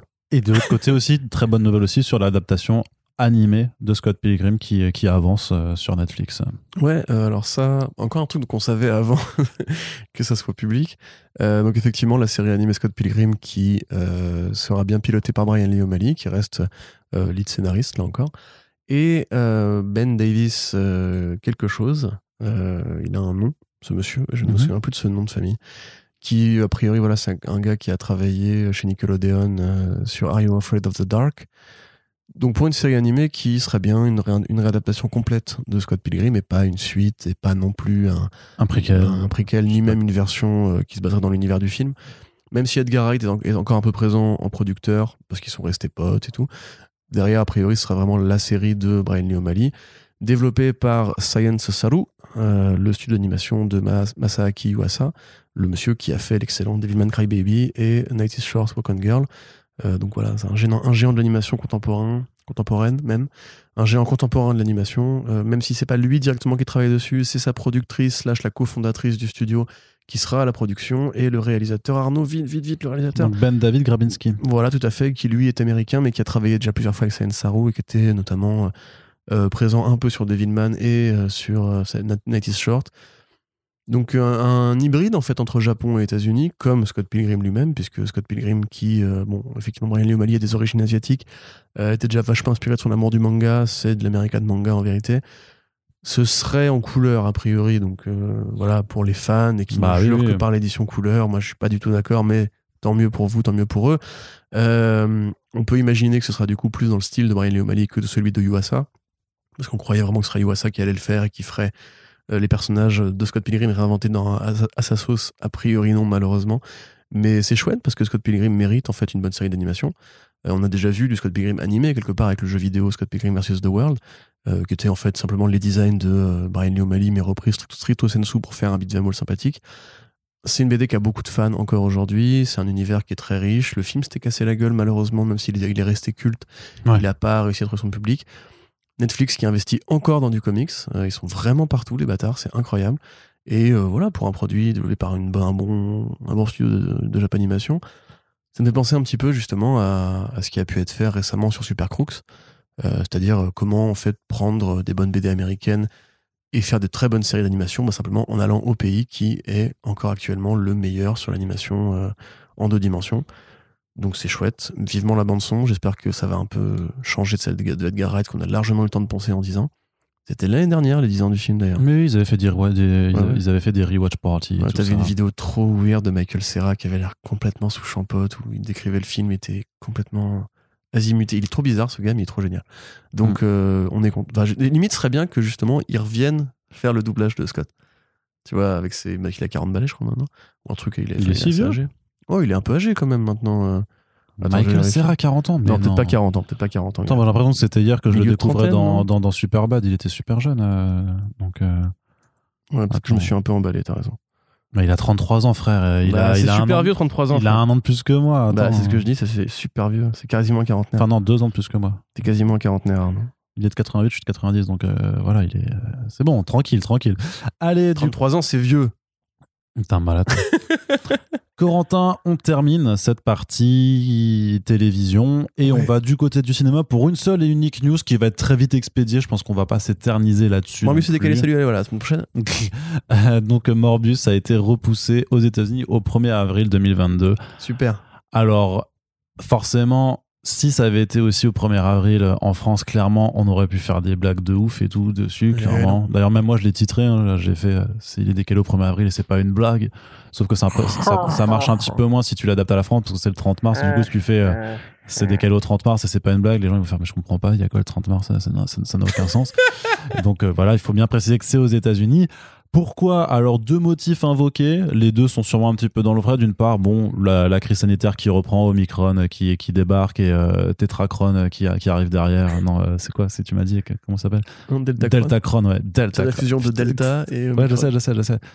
Mais c'est vraiment pas mal. Vraiment, vraiment pas mal. Après, on l'avait, on l'avait, enfin, je sais pas, les parents des gens ils sont surpris. Je fais, mais les gars, ça, on vous prévient depuis le début que les, les variants, plus tu laisses les, les, gens être infectés, plus il y a des variants qui apparaissent. Et oui, les virus sur, de la même espèce, par contre, se, peuvent se, se, recombiner entre eux.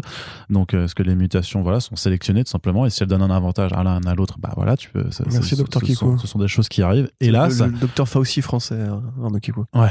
Et euh, bah, du coup, ben, euh, on attend que le prochain, mais effectivement, il, peut y avoir, il pourrait y avoir des Delta Tetracron, je sais pas quoi après, puis on va se retrouver Ah, Dauphine, euh, super. voilà. Moi, J'aime bien quand ils disaient variant anglais, variant indien, machin, etc. C'était plutôt pas mal parce que du coup, tu pouvais. euh, Non, parce que c'était un peu raciste. Du Enfin, tu pouvais faire, tu pouvais faire du racisme. tu vois, euh, genre, euh, tu pouvais faire du racisme latent là-dessus. Théo, vois. récemment, moi j'ai pris le variant indien, voilà, c'était pas mal, c'était ensoleillé et tout. Enfin bon, voilà, on verra. le variant sud-africain, c'est Omicron, c'est ça? Je sais- je, crois, que- je crois que c'est le deuxième variant sud-africain. en Omicron, fait. c'était peut-être le sud-africain, effectivement. Mais c'est pas le deuxième déjà Parce qu'il y en avait, Je sais pas. il y avait déjà un qui était un peu, un peu agaçant. Moi, je t'avoue, j'en sais rien. Ouais. En fait, en tu sais rien du tout, quoi. Bah non, bah, bah, quand- tu toi alors, quand- hein à l'inverse de certaines personnalités, quand je ne sais pas, je le dis. Oh là là, ça tire à balles réelles. Complètement. Bam. Du- Qu'est-ce que je veux dire Oui, donc l'une des premières, voilà, un des premiers motifs invoqués, c'était la reprise de la, de la pandémie qui fait que c'est un peu moins safe en ce moment pour les films de sortir. On D'ailleurs, il y a eu plein de, c'est pas le seul, hein, il y a plein, il y a eu plein de films là qui ont été décalés. Mais concernant le cas particulier de Morbius aussi, en fait, un cadre de, de Sony Pictures se serait réveillé un matin, il aurait vu le film, il aurait fait c'est de la merde et il aurait voulu l'annuler. Du coup, il pouvait pas le faire. Du coup, il a fait vas-y, on le décale. En fait, on le décale, on décale en mars, comme ça, les gens ils seront tous sur The Batman et le film, il va, il- personne n'en parlera et comme ça, on, on oubliera qu'on a fait cette merde. Non, hélas, ça c'est un scénario euh, que j'aimerais bien voir euh, réalisé, mais en gros. L'idée, c'est que Spider-Man No Way Home a passé les 1,5 milliard, il continue de cartonner. Techniquement, on est le 10 janvier, il devait sortir dans euh, 18 jours à l'heure où on enregistre le podcast. Il y a moyen que pendant 18 jours encore, Spider-Man No Way Home soit toujours en salle et continue de, de- de brasser de la a, thune. on a un pari en cours euh, sur le sujet. Sur les 2 milliards, c'est parié qu'il ferait 2 milliards et j'ai dit euh, non. On a parlé de ça maintenant? Ouais, on a parié. Dernier, podcast euh, prévision 2022. Ah, je bah, après, je t'avoue que faire encore 500 millions d'ici Tu l'as la mis dans le doc Mais trop tard, tu t'es engagé. Attends, on va pas en arrière sur Oui, non, mais si, quoi. si, je l'ai mis dans le doc. Là, tu dans- dois un kebab Je l'ai mis dans le doc. que je vais collecter après ce podcast. Non.